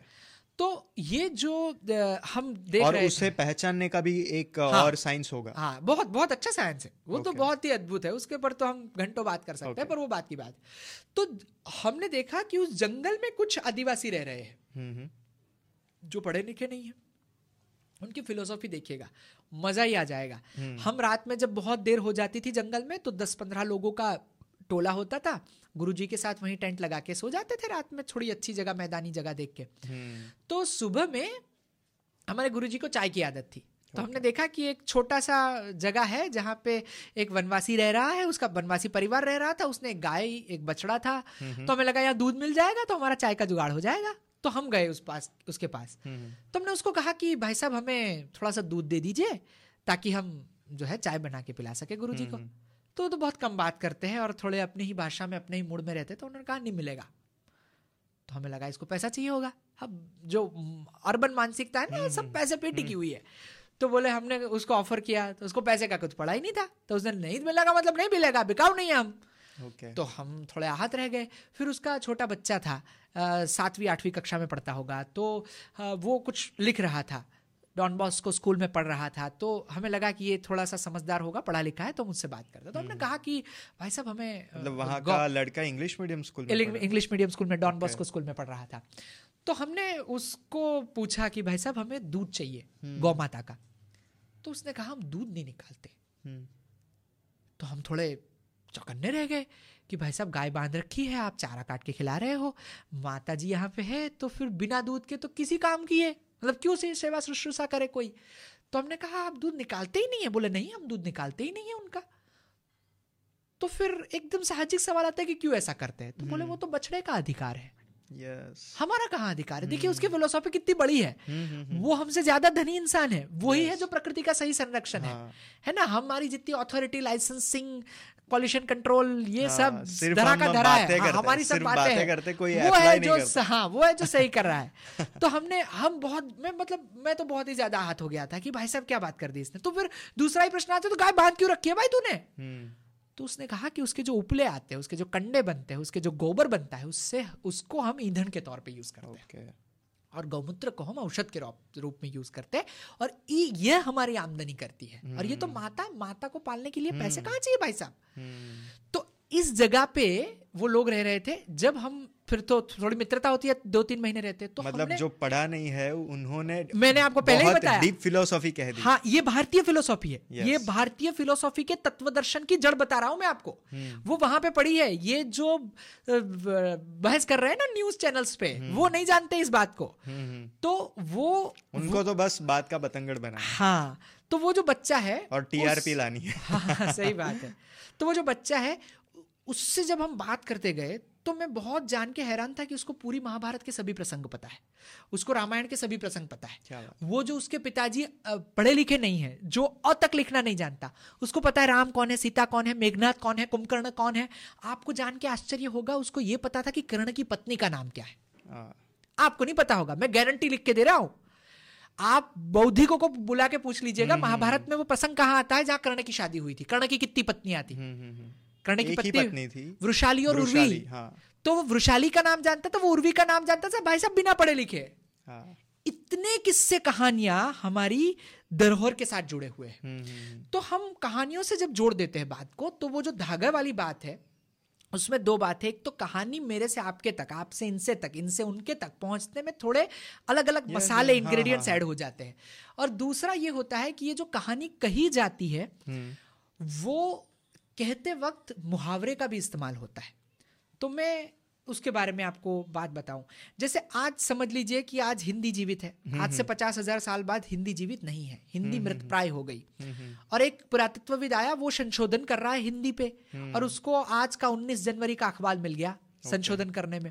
और उसमें लिखा हुआ था कि फलाने फलाने शहर के फलाने फलाने साहब पैसे खाते हुए पकड़े गए। अब उसने इंटरप्रेट कर लिया कि पैसे खाए जाते थे। वो लोग ऐसे थे जो पैसे ऐसे बनाते सीधे पैसे ही खा लो आप।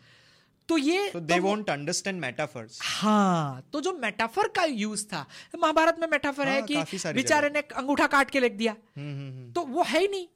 मूल वार्ता में वो है ही नहीं। Okay. वो मूल वार्ता में तो ऐसा कह रहा है आ, कि आपने मुझसे ऐसा वरदान मांग लिया गुरु गुरुजी जैसे आपने मेरा अंगूठा ही काट लिया जैसे आपने मेरा अंगूठा काट लिया हम्म, तो हम्म। ना की अंगूठा मांगा है।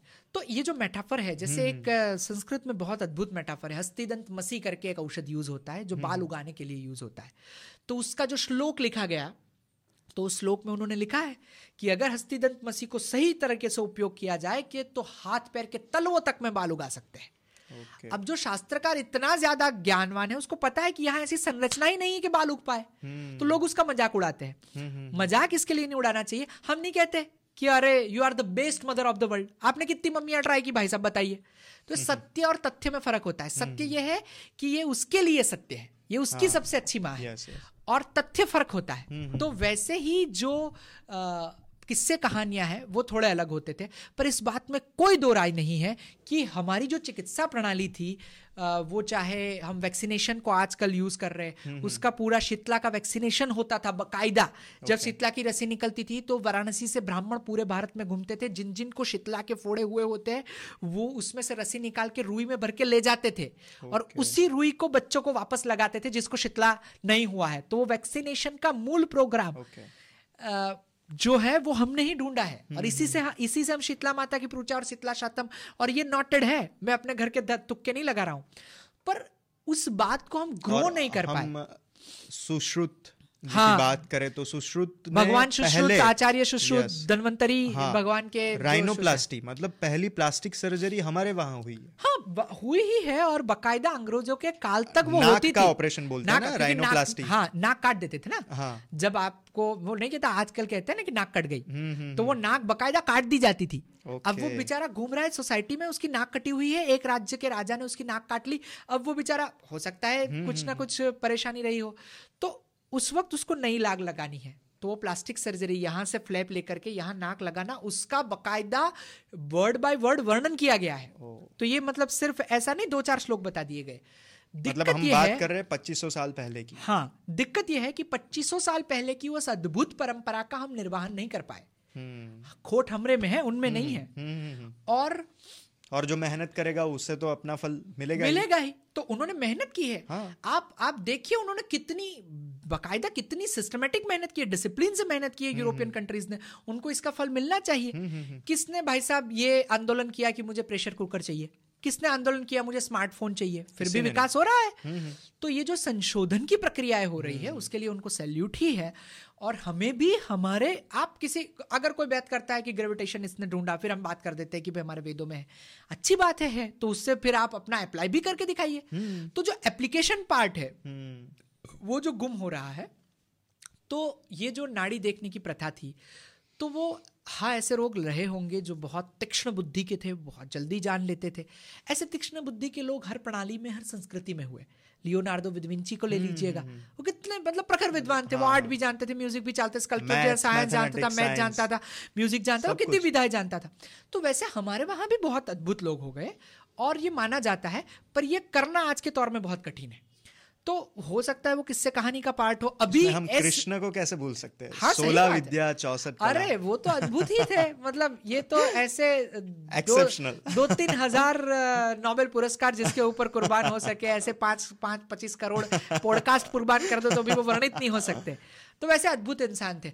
तो विज्ञान बहुत अच्छा था और ऐसे हम्म। किससे कहानियाँ जुड़ती गई पर था।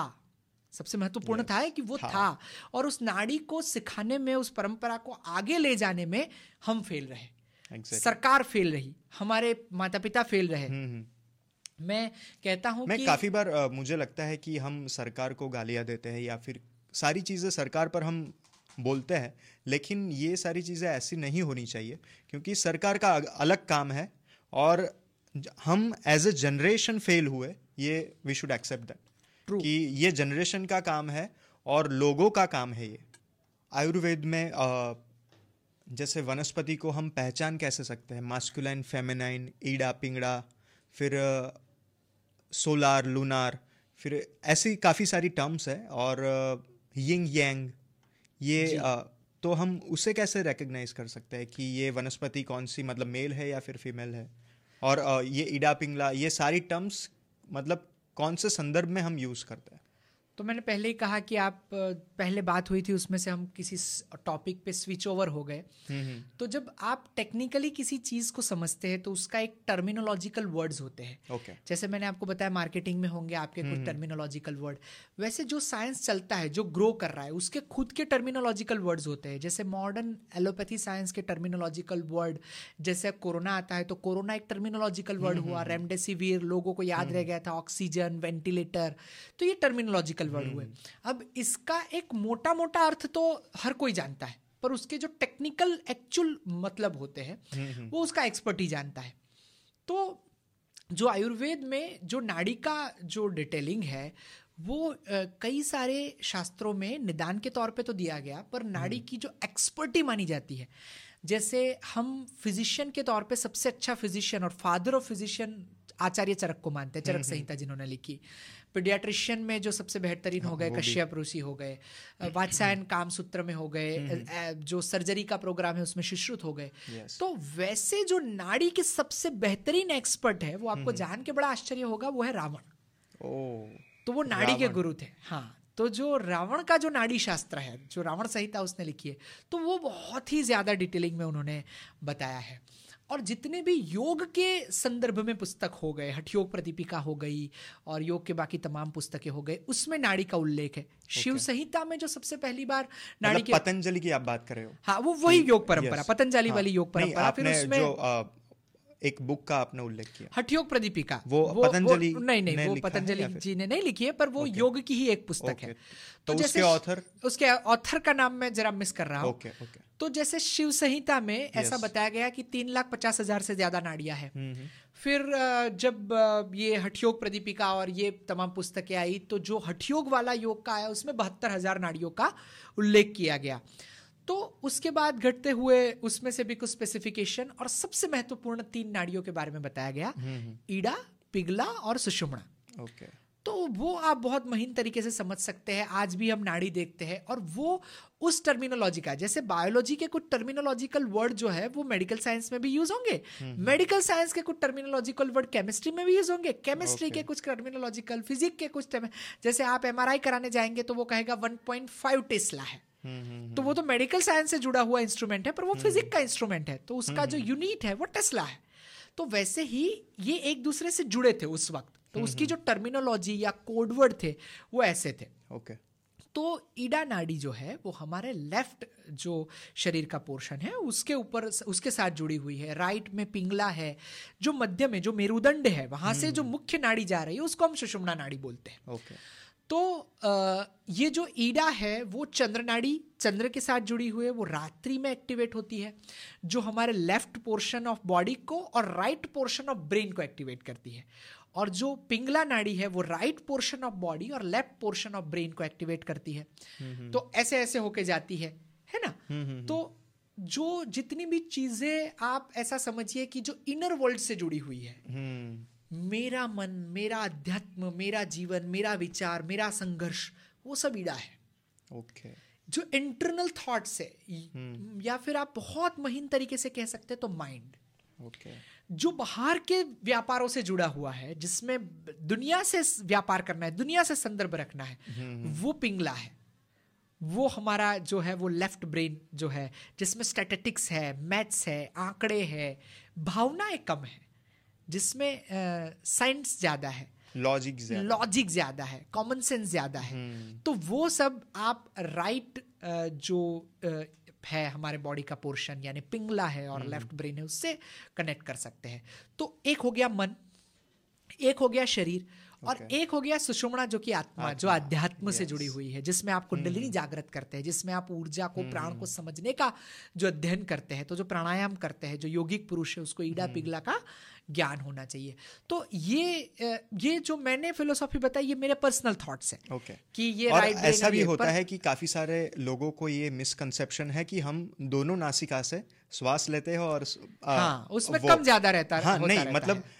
कभी कभार जब हम सॉफ्ट काम कर रहे हैं या फिर सो रहे हैं या फिर ईज में है तब हमारा ईडा मतलब नासिका चालू रहती है लेफ़्ट साइड वाली और जब हम पराक्रम या फिर कुछ फोर्स वाला काम कर रहे हैं तब ये राइट वाली तो आप समझिए ना मैंने आपको बहुत महीन तरीके से इसी बात को समझा और जब, आ, जब संध्या काल या फिर ऐसा कोई टाइम होता है तब सुषुम्ना एक्टिव होती है या फिर कोई आसन या फिर कुछ एक्सरसाइज करने के बाद सुषुम्ना एक्टिव होती है। तो जो मैंने बात कही वो दूसरे शब्दों में आपने कही। हम्म हम्म हम्म। जब आप पराक्रम कर रहे हैं तो आप हम्म। दुनिया से जुड़े हुए हैं। ओके। जब आप दुनिया से जुड़े हुए हैं तो सूर्य नाड़ी है yes, तो फिर पिंगला है हाँ. तो फिर आक्रमण है तो फिर हम्म। विजेता बनते हैं yes. तो फिर दुनिया से। जब आप इंटरनल हम्म। जुड़े हुए हैं जब आप सो के उठे हैं जब आप सॉफ्टनेस है जब आप फीलिंग से जुड़ते हैं आप अपनी माँ से कनेक्ट हो रहे हैं जब अपनी बहन से कनेक्ट हो रहे हैं आप चंद्र नाड़ी वो तो चंद्र नाड़ी है वो ईड़ा है वो इंटरनल प्रोग्राम हो गया वो माइंड हो गया। जब आप बैलेंसिंग में है जब आप संध्या काल पे बैलेंस yes. हो जब आप ईश्वर के बैठे हैं उपनिषद mm-hmm. कर रहे हैं तो वो समय आप सुषुमणा में जागृत है तो ये जो ईडा पिंगला सुषुमणा है mm-hmm. तो हमारी जिस नासिका में से ज़्यादा स्वर जा रहा है प्राण जा रहा है mm-hmm. उस वक्त उस एग्रेवेशन का उस प्रोग्राम का जो है काम होता रहता है टेक्निकली जो लोग इससे इन्वॉल्व है वो योग हम्म। शास्त्र से है जो पातंजलि योग सूत्र से जुड़े हुए जो आयुर्वेद से जुड़े हुए जो नाड़ी का निदान करते हैं उनके लिए ये सब अध्ययन बहुत महत्वपूर्ण होते हैं। हम्म। बाकी तो सामान्य इंसान के लिए ये सब समझ है एक हम्म, जैसे किसी को वेंटिलेटर की समझ जो है वो ज़्यादा से ज़्यादा नाप के बता सकता है कि S P O two ninety two है ये नाइनटी फोर से घट गया है तो फिर हमें डॉक्टर को फ़ोन करना है बाकी उसको समझ नहीं होती। तो that is the thing that हम पब्लिकली इतना समझा सकते हैं कि ये ये चीज़ें होती है। और जो नाड़ी है उसको न्यूरॉन के साथ भी थोड़ा बहुत जोड़ा जा रहा है। जो चक्र हम्म। है हमारे मूलाधार चक्र है या फिर हमारा जो मणिपुर। मणिपुर चक्र है। तो मणिपुर चक्र को पिट्यूटरी ग्लैंड मूलाधार चक्र को नाड़ी के उत्पत्ति स्थान वैसे हम्म। जुड़ा गया है। और उस वक्त की तमाम आप फिलोसॉफी देखे उस वक्त की तमाम जो साइंटिफिक ग्रोथ देखे तो उस सब में आपको ये ये टर्मिनोलॉजिकल वर्ड मिल जाएँगे। हम्म, आप जब पंद्रहवा अध्याय पढ़ते हैं ऊर्ध्व मूल अध शाखा अध्वश्च मातुरव्यम तो वो ऊर्ध्व मूल है अध शाख है यानी कि मूल ऊपर है और शाखा है नीचे है ब्रेन। ऊपर है उसकी तो ये सब चीज़ें जो है हर किसी उस वक्त की फिलोसॉफी उस वक्त के विज्ञान में हम्म। आपको मिल जाए और so, आपने अभी आ, इस जनरेशन की बात की तो आ, मेरे दिमाग में ये सवाल बहुत मतलब बहुत समय से ये चल रहा है क्योंकि आ, जो आज की जनरेशन है, ऐसा कहा जाता है कि 1980s में जो 60 ईयर ओल्ड मेल का टेस्टोस्टेरोन लेवल होता था, वो आज 20 साल के युवा का टेस्टोस्टेरोन लेवल नहीं है। क्योंकि लाइफस्टाइल इतनी तरह से बदल गई है, क्योंकि जो फ़िज़िकल वर्कआउट वो लोग करते थे तो आज वो फ़िज़िकल वर्कआउट है ही नहीं। सारा काम हमें माइंड से लेना पड़ता है बैठे बैठे लैपटॉप पर काम करो और अपना काम हो रहा है, पैसे मिल रहे हैं। तो फ़िज़िकल वर्कआउट वो ज़ीरो हो गया। बाद में अगर देखें तो पहले लोग आठ आठ दस दस मतलब उनकी पूरी टीम होती थी बच्चों की। आज एक भी नहीं हो रहा। तो ये सारी चीज़ें हम कैसे क्योर कर सकते हैं? आयुर्वेदा इसमें कैसे हेल्पफुल हो सकता है या फिर एलोपैथ? कोई भी आ, अगर हम अभी नहीं जगे तो आने वाली आ, अभी ऐसा रिसर्च आया था कि एक्स क्रोमोजोम एक्स एक्स तो होते ही है वो फीमेल में होते हैं लेकिन वाई क्रोमोजोम लुप्त होते जा रहे हैं। तो ये ब्लैक एंड वाइट में आया था शायद आ, कौन आज तक पर आया था सुधीर हाँ। सुधीर कुमार। तो उन, उनका ये रिसर्च था कि वाई क्रोमोजोम लुप्त हो रहा है। तो इस विषय में मैं तो काफ़ी बार सोचता हूँ कि what about the next generation क्या होगा? क्योंकि जो मैस्कुलिनिटी जो हाँ. ख़त्म होती जा रही है। और लोग ऐसा कहते हैं कि आ, रोना चाहिए। हाँ वलनरेबिलिटी होनी चाहिए वहाँ पर लेकिन इतनी हद तक पहले तो क्या होता था कि वॉर के लिए जाना है लड़ना है सारा काम फिजिकली होता था। आज जिम में जाने वाले लोग भी अगर यहाँ पर कुछ ऐसा हो गया तो वही लोग घर में चले जाएँगे। सही बात। वो आ, सिर्फ़ बॉडी बनाने से आपकी मास्कुलिनिटी एक्सप्रेस नहीं होती लेकिन वैसी सिचुएशन आप आज काफ़ी सारे लोग सुसाइड कर रहे हैं। काफ़ी मतलब जो आ, वो बैर करने की जो क्षमता होती है जिसे हम तितिक्षा कहते हैं एक्सट्रीम लेवल ऑफ़ एंड्योरेंस सही बात हाँ वो तितिक्षा वो खत्म हो रही है और मैस्कुलिनिटी खत्म हो रही है। तो ये मुझे काफ़ी बार मैं सोचता हूँ तो मतलब आ, ऐसा होता है कि अब क्या होगा? तो आपने पूछा कि जो मस्कलाइन सेंस ऑफ़ सोसाइटी है मस्कलाइन नेचर हाँ मस्कलाइज सेंस मस्कलाइज नेचर जो खत्म हो रहा है हाँ. तो बहुत छोटा सा ऑब्जर्वेशन देखिएगा आप। हम्म। जो हमारी प्रकृति जो हमारी संस्कृति जो हमारा भूगोल जो हम्म। हमारा शारीरिक बुनावट है उसके विरुद्ध में हम बहुत जा रहे हैं। हम्म, हम गर्म प्रदेश से आ रहे हैं। बहुत गर्म देश है भारत। अब यहाँ पे हर सीज़न का अपना पहनावा होता था हर भूगोल का अपना पहनावा होता था हर हम्म। भूगोल का अपना खाना होता था। हमने इसको मार दिया। हम्म। देखिए आपके पिताजी शायद हो सकता है कि थोड़ी खुल रात में पैजामा धोती कुर्ता भी पहनते हो और लहंगा पहनते हो। उनके हम्म। पिताजी तो धोती ही पहनते थे। है ना? बहुत खुला पैजामा पहनते थे खुली हाँ। धोती पहनते थे। अब हम आपके पिताजी तक आने आने तक बोल बेटम पेंट आ गए। हाँ। और हमारी जनरेशन जीन्स पहन स्किन टाइट, हाँ दो जने इकट्ठा हो तो हम्म, निकाल हम्म, सकते हैं उसको बेचारे को। तो वो जो जो माचो की जो हमने परिभाषा समाज में रख दी हम्म। उसमें हम शुक्र को घटाते गए। ये जो शुक्र बल में आपको बता क्योंकि जो वृषण जो होता है testicles should be cool but why वो उनको शरीर के बाहर हाँ, रखा गया? इसीलिए। ईश्वर ने क्या किया? उसको शरीर के बाहर रखा कि भाई साहब आपके बॉडी का टेम्परेचर थर्टी सेवन है हम्म, हम्म, हम्म। तो ये थर्टी पे आ जाए। अब हमने क्या किया? उससे इतने गर्म कपड़े पहना दिए। अच्छा वो वो आया कहाँ से बेचारा? जहाँ पे ठंड पड़ रही है। वहाँ से आया था बॉल बेटम वहाँ से आया था पेंट वहाँ से आया था जीन्स हाँ। यहाँ पे किसी को ज़रूरत नहीं। वो मैं पहन के बैठा हूँ। हाँ, आज तो ठंड है ठीक है? पर जहाँ जब ठंड नहीं पड़ रही वो दूल्हा शादी कर रहा है तीस जून को। वर्ल्ड में भी वही ब्लेजर हाँ, और वही हाँ, पहर तीस जून को शादी कर रहा है। जून यानी कि गर्मी की अपनी तीव्रतम अवस्था है। और वहाँ पे वो कोट सूट पहन के पसीने से लथबथ कर रहा है। हम्म। अब उसको दूसरे ही दिन सुहागरात पे ही ज़रूरत है शुक्र की। हाँ। उसका टेस्टोस्टेरोन बिठा बिठा के खत्म कर रहा है भाई साहब। तो कैसे आएगा? सही है। तो जो भौगोलिक खाना था जो हम्म। भौगोलिक रहन सहन था जिसको आप चर्या बोलते ऋतुचर्या रेजिमेंट फ़ूड रेजिमेंट थी हमारी हमारी सीजनल रेजिमेंट थी उसको हम खत्म कर रहे हैं। आपके घर में भी बनता होगा हमारे घर में भी बनता है। जैसे ही शुरू होता है ठंड का सीज़न तो मेथी के लड्डू हम्म। बनाती है माँ ड्राई फ्रूट के लड्डू बनाती है तुल उड़द बोलते हैं तलसाकड़ी बनाती है मूंगफली की हम्म। गजक चीकिया ये भर भर के खाया जाता है आज भी खाया जाता है। अच्छा उसका वो इतनी अद्भुत चीज़ है पर हम उसका इंटरनेशनल मार्केटिंग कर ही नहीं रहे हम हम्म। लोनावाला तक ही इस चिक्की को बना रहे हैं। तो वो दिक्कत यह है कि हम अपना लड्डू अपना गजक नहीं बेच पा रहे वो अपना बड़ा सड़ा हुआ पिज्जा बेच के जा रहे हैं आपको। हम्म। तो अपना ब्रांडिंग खराब है एक तो। हम्म, हमारा फ़ूड सिस्टम कैसे कैसे खत्म हो गया? आपको पता हो तो भारत ऐसा देश है जिसमें हर 12 किलोमीटर पे बोली बदल जाती है। है ना? भाषा बदल जाती है। हमारी इतनी रीजनल लैंग्वेजेस थी। वैसे हर कुछ किलोमीटर पे खाना बदल जाता है। हमारा ट्रेडिशनल फ़ूड सीज़न और ऋतु भी बदल जाती सीज़न बदलती है ऋतु तो बदलता है। भौगोलिक स्थान बदलता है। हम्म, हम्म, हम्म। जो पानिया यानी कि जो मक्के के उससे बने हुए दाल बाफले गोधरा में या दाहोद में खा जा रहे हैं वही राजस्थान में जाते जाते दाल बाटी हो जा रहे हैं। और वो मध्य प्रदेश में जाते जाते बाफला हो जा रहा है। ओके। वो बिहार तक पहुँचते पहुँचते लिट्टी चोखा हो जा रहा है। ओके। वो एक ही चीज़ की पेटेंट है पर वहाँ पे रहने वाले लोग की शारीरिक बुनावट को देख के हमारी hmm. परंपराओं से निकल के वो खाना आया। Hmm. अब हम सभी जगह पे ग्लोबलाइज और स्टैंडर्डाइज के चक्कर में एक सरीके टेस्ट का पिज्जा दुनिया के इस कोने से उस कोने तक बेच रहे हैं। hmm. अब इसका टेस्टेस्टोरेंट नहीं खराब होगा क्या खराब होगा भाई साहब? सही है। तो ये जो मैं मैं कई बार कहता हूँ दो चीज़ें बहुत खुल के कहता हूँ टीएसएच होना चाहिए। हमारे फ़ूड में अगर हम टीएसएस सिस्टम ला देते हैं तो एक तो ट्रेडिशनल होना चाहिए। ट्रेडिशनल ओके हमारी माँ जो रोटी बनाती है ना हम्म। वो क्रुकरी शॉप में पढ़ पढ़ के आने वाले शेफ नहीं बना सकते। सही है। तो ट्रेडिशनल होना चाहिए खाना। आपके माता जी बनाती थी वो दाल आ, आ, उनकी सास बनाती थी उनकी सास बनाती थी तो वो ट्रेडिशन से आ रहा है। दूसरा वो ट्रेडिशन पे त्योहारों पे भी वो खाना होता था। आप देखिए हर त्योहार का खाना okay. है होली में अगर आप खाते हैं तो धानी चना खाएँगे आ, मकर संक्रांति पे गजक और चिक्की खाएँगे श्राद्ध पक्ष में आप खीर खाएँगे। ये सब साइंस से जुड़ा हुआ प्रोग्राम है। ये hmm. कोई ऐसे तुगलगी इंसान नहीं पैदा हुआ कि चलो भाई पिज्जा हट के अपने को पैसे मिल रहे हैं अपन खोल देते हैं हर जगह पे। Traditional, seasonal फ्रेंचाइजी मॉडल हाँ।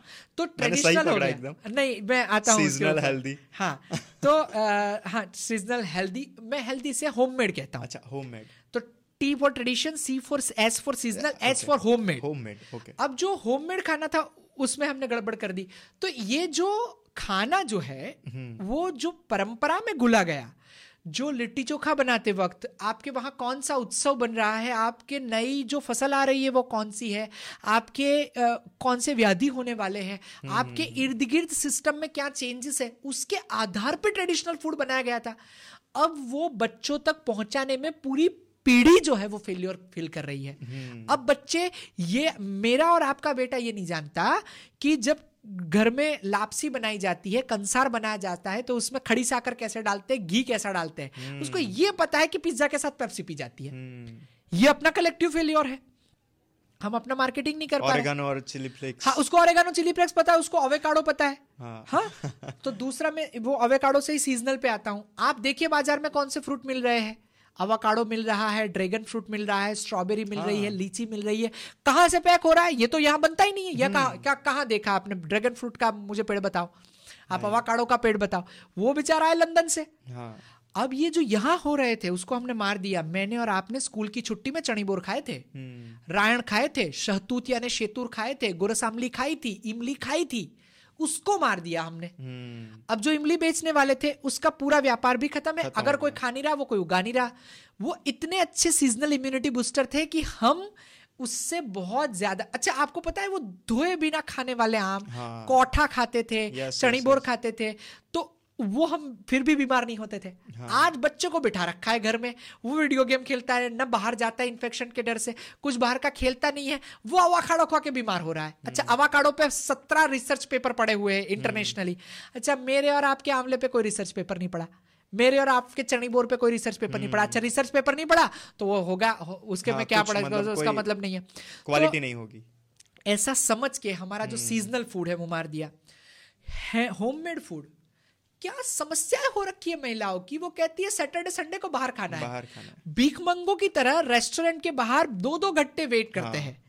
उससे तो आधे घंटे में खाना बन जाता है भाई साहब। हम्म मैं बनाता हूँ आपके माता बनाते होंगे पिता बनाते होंगे और ये मुझे तो छुट्टी चाहिए भाई सैटरडे संडे को आपको छुट्टी है मुझे क्यों नहीं छुट्टी?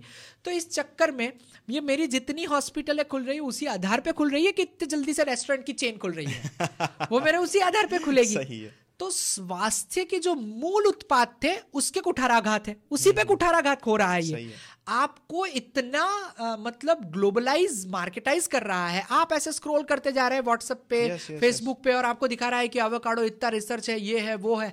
और आपको चणीगोर के बारे में तो पता नहीं रहा। लोगों को इतनी तरह से गुमराह किया जा रहा है कि एक ही चीज़ का उसका बेनिफिट भी दिखाएँगे और अगर आप सर्च करेंगे तो उतनी ही उतने ही प्रपोर्शन में उसका नेगेटिव इफ़ेक्ट भी दिखाएँगे। तो इंसान कंफ्यूज हो जाता है। कि हमें करना क्या है। सही बात है। तो उसका सही सरल इलाज क्या है?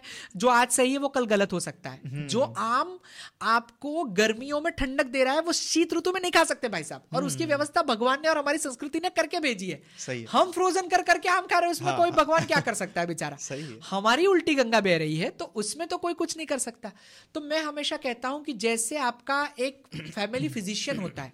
फैमिली डॉक्टर होता है हर किसी के पास। वैसे एक फैमिली फार्मर होना चाहिए। सही है एक ऐसा खेडूत होना चाहिए जो ऑर्गेनिक बना रहा है खेती को ऑर्गेनिक कर रहा है बिना हम्म। उसमें रासायनिक खातर जंतुनाशक दवाएँ डाले वो आपके लिए बना रहा है आपका भी स्वास्थ्य सुधरेगा आपका डॉक्टरी का खर्चा घटेगा कहाँ से आ रहे हैं ये जो पानी में इतने टॉक्सिन्स आ रहे हैं ये जो आपको लगता है कि आप बहुत अच्छा सेव ला के खा रहे हैं आप बहुत अच्छा पपीता ला के खा रहे हैं हम्म। जिसके ऊपर इंजेक्शन लगे हुए हैं ऑक्सीटोसिन हम्म। के जिसके ऊपर जंतुनाशक दवाएँ लगी हुई है जो आप अगर सत्यमेव जयते का एक एपिसोड देखेंगे भारत एकमात्र ऐसा देश है जिसमें बठिंडा से राजस्थान के एक शहर में आने के लिए एक ट्रेन चलाई जाती है उसका नाम है कैंसर एक्सप्रेस। वो एक गाँव है जिसमें एक परिवार में कम से कम तीन कैंसर के मरीज़ है। वो पंजाब का वो शहर है जो सबसे ज़्यादा गेहूँ उगाता है।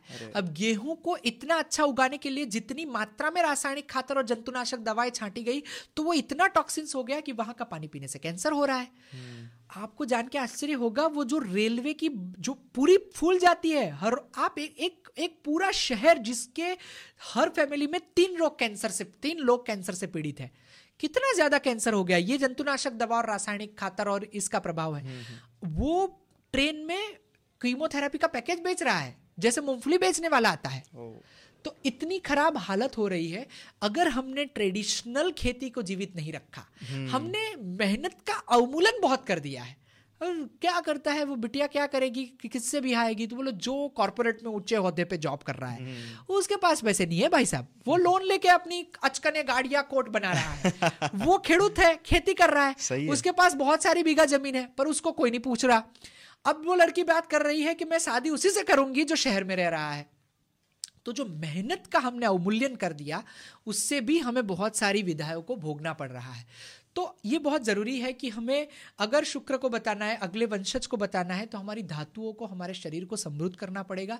हमें मेहनत का हम जिम का महत्व तो बढ़ा रहे हैं मेहनत का नहीं बढ़ा रहे। लाइफस्टाइल का भी नहीं बढ़ा रहे। लाइफस्टाइल का भी नहीं बढ़ा रहे। मैं कहता हूँ मैं मेरे पेशेंट को स्पेसिफिकली कहता हूँ जो वेट लॉस की चिकित्सा के लिए आते हैं कि अगर आपने सुबह में दो घंटे जिम कर लिया फिर वो भाई साहब पूरे दिन कुर्सी पे बैठे रहते हैं। हम्म। वो अपनी थाली यहाँ से नहीं उठाएँगे। खाना है वही खाते हैं। वही खाते हैं हाँ। और अपनी थाली नहीं उठाएँगे।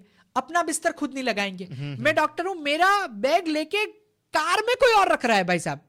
तो वो हॉस्पिटल की सीढ़ियों से कार दो स्टेप के अंतर पे वहाँ पे वो नहीं उठा रहा साहबगिरी में तो अगर वो अपना बर्तन खुद नहीं मांजेगा अपने कपड़े खुद नहीं लगाएगा अपना काम हम्म। खुद नहीं करेगा तो फिर उसको कैसे खाना हजम होगा तो ये जो बदलाव लाइफस्टाइल में आए हैं हमारा ब्रेन हम्म। एक्सरसाइज बढ़ रहा है फ़िज़िकल एक्सरसाइज घट रहा है हम उसको रिवर्स करना चाहिए हम्म। हमें फ़िज़िकल एक्सरसाइज योगा प्राणायाम का भी और हमारे जीवन में मेहनत का महत्व जो जो धीरे से ऊपर आ रहे हैं जो आर्थिक असुरक्षा बोझ से ग्रसित थे मैं और आपके फैमिली हम्म, हम्म। है ना? हम ऐसी जगह पे आए हैं कि बड़े भाई का शर्ट ही पहन रहे हैं बड़े भाई की किताब से ही हम कॉपी से पढ़ रहे हैं।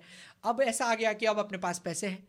अब वो जो पैसे आ गए हैं तो वो मेहनत नहीं करना चाहते। अब हम्म। आप मैं और आप चल के बस में बैठ के जाएँगे। अपने बच्चे कोई सिखाई नहीं रहे। अपने बच्चे को तो ऐसा ही पता है कि अगर स्कूल जाना है तो फोर व्हीलर में ही जाना होता है। हम्म। या टू व्हीलर में ही जाना है उसको पता नहीं है चल के स्कूल जा सकते हैं। हम्म, हम्म, तो ये जो अवमूल्यन हम मेहनत का कर रहे हैं नवी पीढ़ी को सिर्फ़ जिम की मेहनत सिखा रहे हैं उसके बदले में उसको रियल एक्सरसाइज सिखाए रियल काम सिखाए। और एक जमाना था जब ऋषि मुनियों ने कहा था अष्टांग हृदय करके एक पुस्तक है उसमें कहा है तीन ऐसी चीज़ें बताइए गुरुजी कि जिससे हम स्वस्थ रह सकते हैं तो उन्होंने कहा हित भूख मित भूख अशाक भूख यानी कि हित जो शरीर के लिए हितकारी है सीजनल है ट्रेडिशनल है भौगोलिक रूप से सही है वो खाइए okay. मीत भूख यानी कि भूख से थोड़ा कम खाइए और अशाक हम्म। भूख यानी कि जो जो वनस्पतियाँ हैं जो सब्ज़ियाँ हैं वो कम खाइए क्योंकि सब्ज़ियाँ जो है एनर्जी ले लेती है हम्म। आजकल कोई एक्सरसाइज कर ही नहीं रहा। तो पहले घी का महत्व क्यों था? क्योंकि घी हजम करने थे लोग। अब घी हजम नहीं कर रहे इसके लिए इसका महत्व घट रहा है। हम्म। उसमें घी का कोई दोष नहीं है। सही है। तो जो घी तेल प्रोटीन हमारा जो दुष्कर समस्या हो गया ये आखिरी टॉपिक है मैं आपको बता रहा हूँ फिर अगले प्रश्न पे चलेंगे।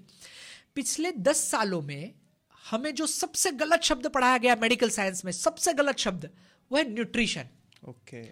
पोषण से गलत शब्द में डॉक्टर होके चौदह साल की तपश्चर्या के बाद ये कह रहा हूँ कि पोषण से गलत शब्द बना नहीं है भाई साहब आप जब टीवी पे पीडियाश्योर की एड देखते हैं तो उसमें बताया जाता है सात तरीके के मिनरल पाँच विटामिन दो एमिनो एसिड और इतने जो है वो ओमेगा थ्री फलाना ढिमकाना हम्म। इसमें डला है एक चम्मच आप अपने बच्चे को खिला दीजिएगा और हम्म। पूरे दिन टेंशन फ्री हो जाइए इम्यूनिटी से ये और माता जी आज बहुत परेशान है क्योंकि वो वर्किंग हाँ. है उसको वो गिल्ट है मैं मेरे बच्चे को नहीं संभाल पा रही हूँ मैं मेरे बच्चे को अच्छा पोषित नहीं कर पा रही हूँ मैं मेरे अच्छे की अच्छी खाना नहीं बना पा रही हूँ तो वो एक चम्मच पीडिया डाल के दे देती है हम्म। उसको लगता है कि ये जो मैंने न्यूट्रिशन दे दिया उसमें सब कुछ आ गया मतलब it can replace healthy food या वो जो मानसिकता हमारी बनाई जा रही है कि हम हेल्थ ड्रिंक सुपर हीरोज नहीं है हम्म। ही सुपर हीरो है हम्म। ये हमें कोरोना ने बताया सुपर ड्रिंक्स वो नहीं थे। सुपर ड्रिंक्स वो थी जो आपकी माँ बना रही थी कावा हम्म। बना रही थी हल्दी का दूध बना रही थी वो सुपर हीरो था। तो वो न्यूट्रिशन जो है वो ऐसे समझाया गया हमें वहाँ पे क्या है? जहाँ से ये हेल्थ ड्रिंक्स आए न्यूट्रिशन आए वहाँ पे इतनी ठंड है कि आपको मोटा रोटला ही खाना पड़े गेहूँ का भाई साहब। हम्म। आपको पिज्जा ही खाना पड़े तब जाके शरीर में ठंड जो है वो बैठ हम्म, पाएगी। अब वहाँ पे अग्नि का महत्व नहीं है हमारे वहाँ जठराग्नि का महत्व है क्योंकि खाना हजम करना अपने आप में एक विदा है इस देश में। और इसीलिए शायद जो बीच पर जो विदाउट क्लोथ्स वहाँ पर रहते हैं क्योंकि जो सनलाइट विटामिन डी वो नहीं मिल रहा है उनको। तो यहाँ पे अग्नि बहुत मंद हो जा रही है खाना हम्म, हजम होने की क्षमता कम है तो यहाँ पे वहाँ का नियम लागू नहीं कर सकते सही है। वहाँ पे नियम है न्यूट्रिशन क्योंकि अग्नि तो बहुत पावरफुल है। जठराग्नि हम्म। ठंड इतनी है भूख ज़्यादा लग रही है अच्छा खाना खाओ हेल्थ हो जाएगा। यहाँ पे डाइजेशन की ही अपनी समस्या है। आप थोड़ा सा ज़्यादा न्यूट्रिशियस फ़ूड खा लो आपको डायरिया हो जाएगी। हम्म। तो इस परिस्थिति के आधार पर आयुर्वेद बना था कि आपके जठराग्नि को वो ध्यान दे रहा है। इस इस तरीके से फ़ूड डिज़ाइन तो सही शब्द न्यूट्रिशन नहीं है सही शब्द है डाइजेशन सही है। तो आप जितना हजम कर पाओगे हम्म। उतना आपका पोषण करेगा जो आप हजम नहीं कर पा रहे ना वो तो और दो लोगों को पोषण दे रहा है आपके व्याधि को और आपके डॉक्टर को आपके हम्म। डॉक्टर की मर्सिडीज बेंज आपके न्यूट्रिशियस फ़ूड में से आ रही है सही है तो आप जितना खाना हजम नहीं कर रहे हैं वो डायबिटीज़ कर रहा है वो कोलेस्ट्रॉल कर रहा है वो थायराइड कर रहा है वो ब्लड प्रेशर कर रहा है वो हार्ट में ब्लॉकेज कर रहा है हम्म। तो वो जो ब्लॉकेज हो रखा है वो आपके ओवर न्यूट्रिशियस फ़ूड से हो रखा yes. है तो ये जो न्यूट्रिशन है वो गलत शब्द है डाइजेशन सही शब्द है। So we are what we eat वो गलत अवधारणा है। We are what we digest that is the right thing जो ऋषि hmm. मुनियों ने कही है ये मेरा hmm. नहीं है। भगवान hmm. चरक ने कहा है हम जो हजम कर पा रहे हैं वो ही खाए तो जो हजम नहीं कर पा रहे वो खा रहे हैं और न्यूट्रिशन को और इसलिए ओबेसिटी भी बढ़ रही है। और काफ़ी बहुत ज़्यादा। मतलब आज से 40-50 साल पहले अगर हम किस यूरोप यूरोपियन कंट्रीज़ में अगर हम देखें तो वो लोग उनके पास वीडियोग्राफी और ये सब हो, हो मतलब होता होगा। तो वो उन्होंने फ़ोटो या फिर वीडियो क्लिप निकाली थी। तो बीच पर सारे किसी की भी तोंद निकली हुई नहीं है। सारे मतलब आ, आ, अच्छे से है। हाँ अच्छे हेल्दी है। किसी को भी मतलब ऐसा ओबेसिटी मतलब हाँ। मोटापा किसी को नहीं। क्योंकि वैसी लाइफस्टाइल थी। तो ये जो हमारा जो चेंजेस है माइंडसेट का ग्लोबलाइजेशन कर में जो लोकल स्टैंडर्डाइजेशन का उसी को खो रहे हैं।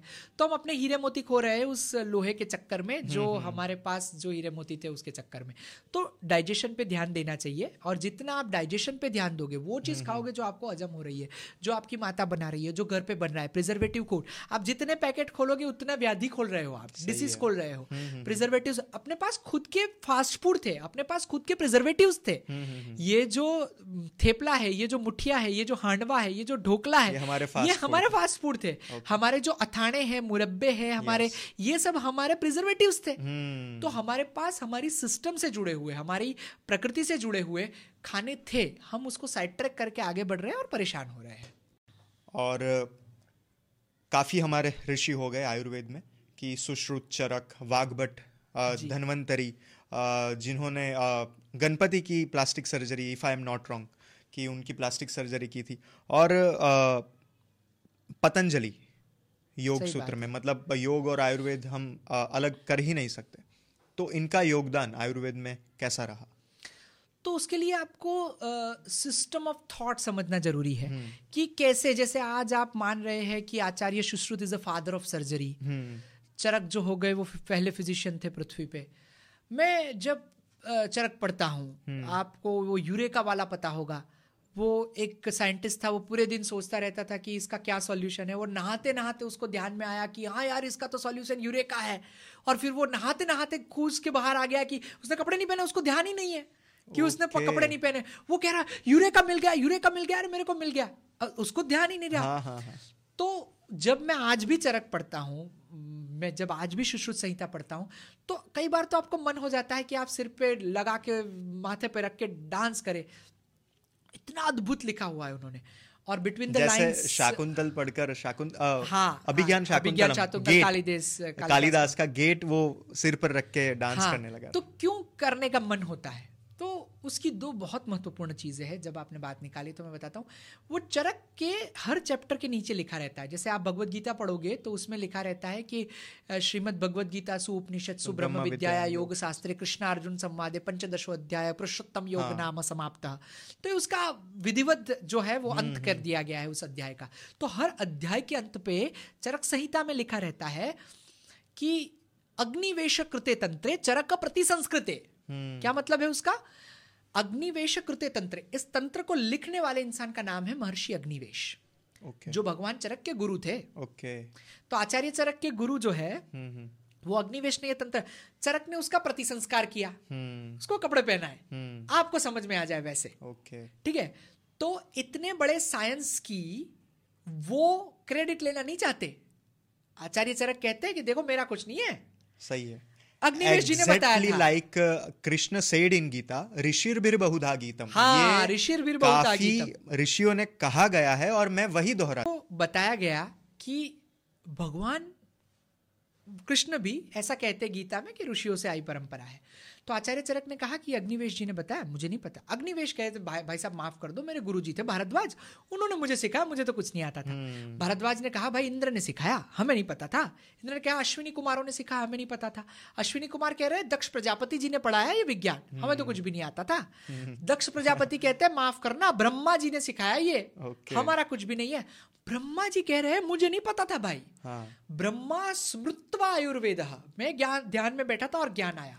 Okay okay. मैंने अर्जित नहीं किया ये इतने hmm. बड़े विज्ञान की क्रेडिट लेने को कोई तैयार नहीं है hmm. और आज ये जो परंपरा आप देख रहे हैं अरे यार चार डॉक्टर से ठीक नहीं हो रहा था hmm. मैंने ठीक किया इसको.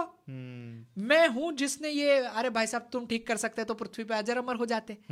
तो ये जो मैं का भाव है जो आई. स्पेशलिस्ट है yes. वो हमारी परंपरा में नहीं था. हमारे वहाँ महत्व किसका था? वाद का थियरी का सिद्धांत का हम्म। प्रमाण का। इसके लिए हमारे वहाँ वेद जो है हम्म। वो अपौरुषेय है। उसको लिखने वाला मिल नहीं रहा है। ये किसी ने क्रेडिट नहीं ली। क्रेडिट लेने की परंपरा ही नहीं है yes, हमारे वहाँ। हाँ. तो सुश्रुत भी क्रेडिट दे रहे हैं धनवंतरी जी को।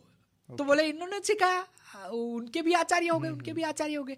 तो हमारे वहाँ गुरु शिष्य मतलब मतलब नॉलेज पर किसी की अथॉरिटी नहीं एग्जैक्टली exactly, नहीं ज्ञाने सदृशम पवित्रम यह विद्यते। भगवान कृष्ण क्या कहते हैं गीता में? ज्ञान से ज़्यादा पवित्र चीज़ इस विश्व में है ही नहीं। और उसके ऊपर कोई किसी की अथॉरिटी नहीं है। हम्म। तो हमारे वहाँ ये महत्वपूर्ण नहीं है कि ये किसने लिखा। हमारे वहाँ ये महत्वपूर्ण है कि क्या है। क्या शास्त्र है? क्या सिद्धांत है? और आज अपनी बुक पब्लिश करके लोग कॉपीराइट कॉपीराइट मांगते हैं। मैंने ये सोचा मैंने ये करा। जबकि व्यासोचिष्टम जगत सर्वम हाँ। लिखा हुआ है। पूरी दुनिया व्यास की झूठी है। तो ये जो परंपरा है वो आप आपको अगर ध्यान में आता हो इतिहास अगर आपने पढ़ा हो हम्म। तो आपको ध्यान में आता हो तो महात्मा गांधी से पहले ऐसे ज़्यादा लोग नहीं है हमारे इतिहास हम्म। में जिन्होंने आत्मकथाएँ लिखी हो। सही है। आत्मकथा लिखने का प्रोग्राम जो है वो उनका था। ओके। okay. वो वो पेटेंट ही वहाँ से आया। हमारे वहाँ वो पेटेंट था ही नहीं। हमारे वहाँ बच्चे को सिर्फ़ संस्कार ट्रांसफ़र कर दिए जाते थे। हम्म। वो महत्वपूर्ण नहीं है कि ये किससे आए। ये महत्वपूर्ण है कि ये करे। ये गायत्री मंत्र बोले।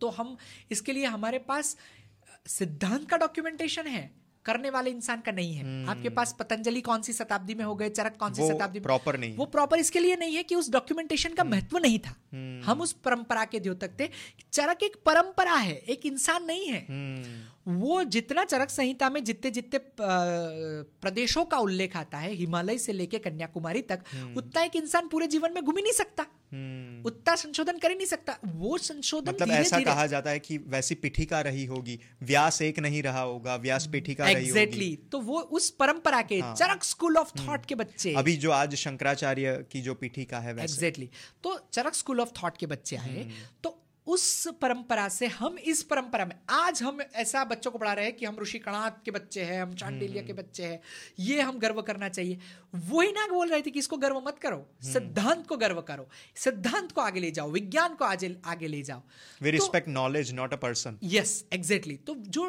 नॉलेज वो कहाँ से आया जिस क्षण पे आप कहते हैं कि न्यूटन महान था उसी क्षण पे आपको एक गैलीलियो दिखा मिलता है न्यूटन हम्म। दिखा मिलता है आइंस्टाइन दिखा मिलता है वो परंपरा विचार पूजा व्यक्ति पूजा नहीं हाँ तो हमारे वहाँ विचार पूजा का महत्व था तो इस विचार पूजा में क्योंकि आज लोग विचार व्यक्ति को जानना चाहते हैं इस परंपरा में आ गए इस शिक्षा में आ गए तो कि कौन था जिसने इतना अद्भुत लिख दिया अब क्योंकि हम्म। हमें एक नामाधिकरण करना है हम्म। तो हम कह रहे हैं पर वो एक्चुअल में चरक स्कूल ऑफ़ थॉट है चरक एक यूनिवर्सिटी है, चरक एक ज्ञान का बहुत बड़ा भंडार है। आप उसमें से छोटे से इंसान को चरक तो एक उस पूरी परंपरा को आप चरक कह सकते हैं। और बहुत दिनों तक कोई परंपरा चलती है और वो जब सिद्ध हो जाती है कि इसमें अब डाउट्स और डिस्टर्बेंसेस कम है तो फिर वो बनता है शास्त्र। अगर शास्त्र बहुत दिनों तक चला, उसमें भी बहुत सारी शंकाओं का समाधान होता गया तो वो फिर बनती है रूढ़ी। Okay. इसके लिए ऐसा कहा जाता है कि शास्त्रात रूढ़ी बली ऐसी शास्त्र से भी रूढ़ी बलवान है। hmm. कहते हैं ना हमारे वहाँ शादी करते हैं ना तो ये विधि ऐसे नहीं करते ऐसे करते हैं। हाँ. क्यों? हर एक की रूढ़ी जो है वो उस वक्त उठाए गए प्रश्नों के जवाब के आधार पे सेट की गई। और इसीलिए हमारी परंपराओं में से डाउट्स खाते खाते कम होते होते आप हम जहाँ खड़े हैं वहाँ खड़े हैं। तो इस विज्ञान को मार डालना इस परंपरा को मार डालना कोई बच्चा आके कहता है मैं जनोई धारण नहीं करूँगा। हम्म। इसका विज्ञान बताइए। हो सकता है विज्ञान नहीं पता हो इसके पिताजी को कि उसके पिताजी तो हम्म। बेचारे उसमें गए नहीं। तो इसका मतलब ये नहीं है कि ये विज्ञान गलत था। हम्म, आप ढूंढो आपके हाँ, पास स्पेस है। जैसे आपने मुझे पूछा था नव दुर्गा के क्या हाँ, वनस्पतियाँ हाँ, है है ना? तो ये जैसे हम बता देते जो शैलपुत्री सबसे पहला माता जी का है तो उसमें हरितकी है उसका औषध। हाँ। है ब्रह्मचारिणी उसका ब्राह्मी है चंद्रघटा का चंद्रशूर है ऐसे नौ दुर्गाओं की नौ वनस्पति अब वो कोडवर्ड है yes. अब उसको कनेक्ट करना पड़ेगा आपको हाँ. उस डॉट को तो वो कनेक्ट करने का एक्सरसाइज करो ना कि एक ही झटके पे जो आपको समझ yes. में नहीं आ रहा वो गलत ही है हाँ. वो ज़रूरी नहीं है और जो भी चीज़ कही जाती है उसका एक कॉन्टेक्स्ट होता है उसका एक संदर्भ होता है उस वक्त वो बात जो कही गई उसका एक संदर्भ होगा आज आज जिस संदर्भ में समझ रहे हो उसका एक संदर्भ होगा ऐसा होता है कि आज लोग ऐसा ही मानते हैं कि जो दिख रहा है वही हम मानेंगे मतलब ये चारवाकिज्म हाँ. हम जिसे कहते जो दिख रहा है वही हम मानेंगे मतलब पश्यति इति पशु ये पशु का लक्षण है। हाँ, मतलब जो दिख रहा है वही मानेंगे। मतलब जैसे आप अमेरिका गए नहीं आपने अमेरिका दिखा नहीं मतलब या फिर आ, संसार में कितनी गैलेक्सीज है काफ़ी सारी है काफ़ी बड़ा यूनिवर्स है तो मतलब आपने कुछ देखा नहीं मतलब वहाँ पर वो गैलेक्सी नहीं होगी। ये कहना मतलब ये बालिश चेष्टा है। तो बालिश चेष्टा में मैं आपको बता दूँ जब भी आपको कोई वाद या सिद्धांत प्रमाणित करना होता है आपको हम्म। भगवान चरक को ये कहना है आचार्य चरक को ये कहना है कि वायु पित्त कफ ये तीन दोष ऐसे काम करेंगे तो उसको उस बात को सिद्ध करना पड़ता है। ऐसे कोई नहीं मान लेता। जैसे आपको हार्वर्ड में कुछ सिद्ध करना पड़ता है तो आपको प्रमाण देने पड़ते हैं है ना? आपको एविडेंस देने पड़ते हैं। हम्म। तो जहाँ तक प्रमाण नहीं है वहाँ तक हमारे हमारी सनातन परंपरा में आप हम्म। कोई भी शास्त्र लिखते हो उसमें प्रमाण की आवश्यकता है। हम्म। तो प्रमाण बहुत सारे थे। प्रत्यक्ष प्रमाण हो गया आप तो उपदेश प्रमाण हो गया अनुमान प्रमाण हो गया। और बहुत सारे बहुत सारे बहुत सारे। अनुमान प्रमाण हो गया आप तो उपदेश प्रमाण हो गया शास्त्र प्रमाण हो गया प्रत्यक्ष प्रमाण हो गया। तो जिसने अपरोक्षानुभूति हाँ, अपरोक्षानुभूति तो जो प्रमाण जो है अगर आप प्रमाण से उसको सिद्ध करेंगे तो आप हम्म। ऋषि है। तो आप साइंटिस्ट तो ऋषि शब्द इसीलिए प्रयोग किया जाता था कि उन्होंने कुछ एक्सपेरिमेंट करके, करके सिद्ध किया।, किया। तो जो प्रमाण है उसमें से किसी एक प्रमाण को भी अगर आप सिद्ध कर देते हैं तो आप ऋषि है। इसके लिए आचार्य ऋषि है चारवाक। hmm. चारवाक ने एक प्रमाण पे सिद्ध किया प्रत्यक्ष प्रमाण। Yes. है ना? हाँ. और भगवान चरक ने उसी में से और आगे वो फिलोसॉफी को भी हमने हमारी संस्कृति में एक्सेप्ट किया। आप एक्सेप्ट क्यों करते हैं? क्योंकि आपके पास प्रमाण है। Yes if you have evidence we are accepting it तो वो हमारे पास प्रमाण की परंपरा थी। ऐसा नहीं है कि बागे बहिष्ठ में गए किसी ने कुछ फल खा लिया और ये हो गया है तो हो गया है। ऐसा नहीं है एक प्रमाण की परंपरा है सिद्धांत को आपको प्रस्थापित करना पड़ता है। तो वो सिद्धांत में अगर चारवाक जी कहते हैं तो वो सही है। तो हम प्रमाण को सिद्ध करते हैं। वैसे ही फिर आगे जाके प्रमाण बढ़ते गए। आप उस एविडेंस पे खड़े उतरते गए। तो भगवान चरक ने लिखा है प्रत्यक्ष ही अल्पम अप्रत्यक्ष ही अनल्पम। जो दिख रहा है वो छोटा है नहीं दिख रहा है वो बहुत ज़्यादा है। हम्म। तो आपको नहीं दिख रहा है वो जो विज्ञान बहुत बड़ा है हम्म। इसके लिए आपको बाकी प्रमाणों का भी सहारा लेना पड़ेगा। जैसे यत्र यत्र धूम तत्र तत्र अग्नि जहाँ पे धुआँ है वहाँ पे अग्नि, है, है। ये अनुमान प्रमाण हो गया। सही है। तो ये जो चीज़ें हैं वो शास्त्र में बहुत अच्छे से बताई गई है। हम्म, तो आचार्य चरक जो है वो फिजिशियन हो गए सुश्रुत जो है उनकी स्कूल ऑफ़ थॉट में लोग बहुत अच्छे से सर्जरी का इतना डिटेल डिस्क्रिप्शन शायद ही दुनिया की किसी पुस्तक में मिले। शालाक्य तंत्र मैंने बताया जो राजा जनक थे वो शालाक्य तंत्र के निष्णात थे वो ई हम्म। थे बहुत अच्छे वो ऑफ्थेलमोलॉजिस्ट थे वो डेंटिस्ट्री थे तो जो माता सीता के जो पिताजी थे युग सूत्र में पतंजलि हो गए वात्सायन में काम सूत्र में वात्सायन जी हो गए तो जिन्होंने आज काम सूत्र लिखने का कोई सोच नहीं सकता हम्म। उस पाँच हज़ार साल पहले की परंपरा ने उन्होंने वो लिख दिया है तो कितनी और तभी भी उनका विरोध हुआ था। कभी भी होगा बुद्धिजीवियों का हमेशा विरोध होता है। तो बहुत बड़ा तबका सिस्टम को नहीं समझ रहा है ना हम्म, हम्म, ज्ञान की तो वो होगा। पर इतने साल पहले ये गर्वित करने की व्यवस्था है कि हम कितने अच्छे स्कूल ऑफ़ थॉट को लेके आए थे। सही है। तो that is the science we have and हम उसी परंपरा को आगे बढ़ाते हैं। और वहाँ पे प्रश्न परंपरा थी वहाँ पे वाद परंपरा थी। प्रश्न पूछते हैं ज़्यादातर हम्म। चरक संहिता में प्रश्न पूछते हैं गुरु जी को और गुरु जी उत्तर देते हैं। दो चार लोग इकट्ठे होते हैं और मंथन करते हैं विषय का और फिर उसमें से जो सारभाग निकलता है उसको अध्याय में लिखा हुआ है। उपनिषद में प्रश्न परंपरा हम्म, है। हम्म, तो यही परंपरा जो आज हम और आप बैठ के कर रहे हैं वो भी प्रश्न परंपरा है। तो इस परंपरा को आप चला रहे हैं ये मेरे लिए बहुत महनीय बहुत अद्भुत चीज़ है। मैं आपको उसके लिए साधुवाद देता हूँ धन्यवाद देता हूँ so बहुत much. अच्छा काम कर रहे हैं इस शोरगुल में इस जहाँ कोई किसी की सुन नहीं रहा है हाँ. ना पत्नी पति की सुन रही है कोई बच्चा माता पिता की नहीं सुन उसमें आप बैठ के सुन रहे हैं और हम्म। अपने दर्शकों तक तपश्चर्या किए हुए लोगों को पहुँचा रहे हैं ये अपने आप में बहुत बड़ी उत्पत्ति है उपलब्धि है हम्म। और मैं उसके लिए आपको बहुत बहुत बहुत धन्यवाद देता हूँ और थैंक यू सो मच आपने वक्त निकाल के हमें बुलाया. थैंक यू मैं आपको थैंक यू कहना चाहूँगा क्योंकि ये हमारा फ़र्स्ट एपिसोड है. और आपने इतने खुले मन से काफ़ी सारे बातें शेयर की और विजडम आपने हमें दिया हमारे दर्शकों को दिया. इसके लिए आपको बहुत सारा thank you thank you so much thank you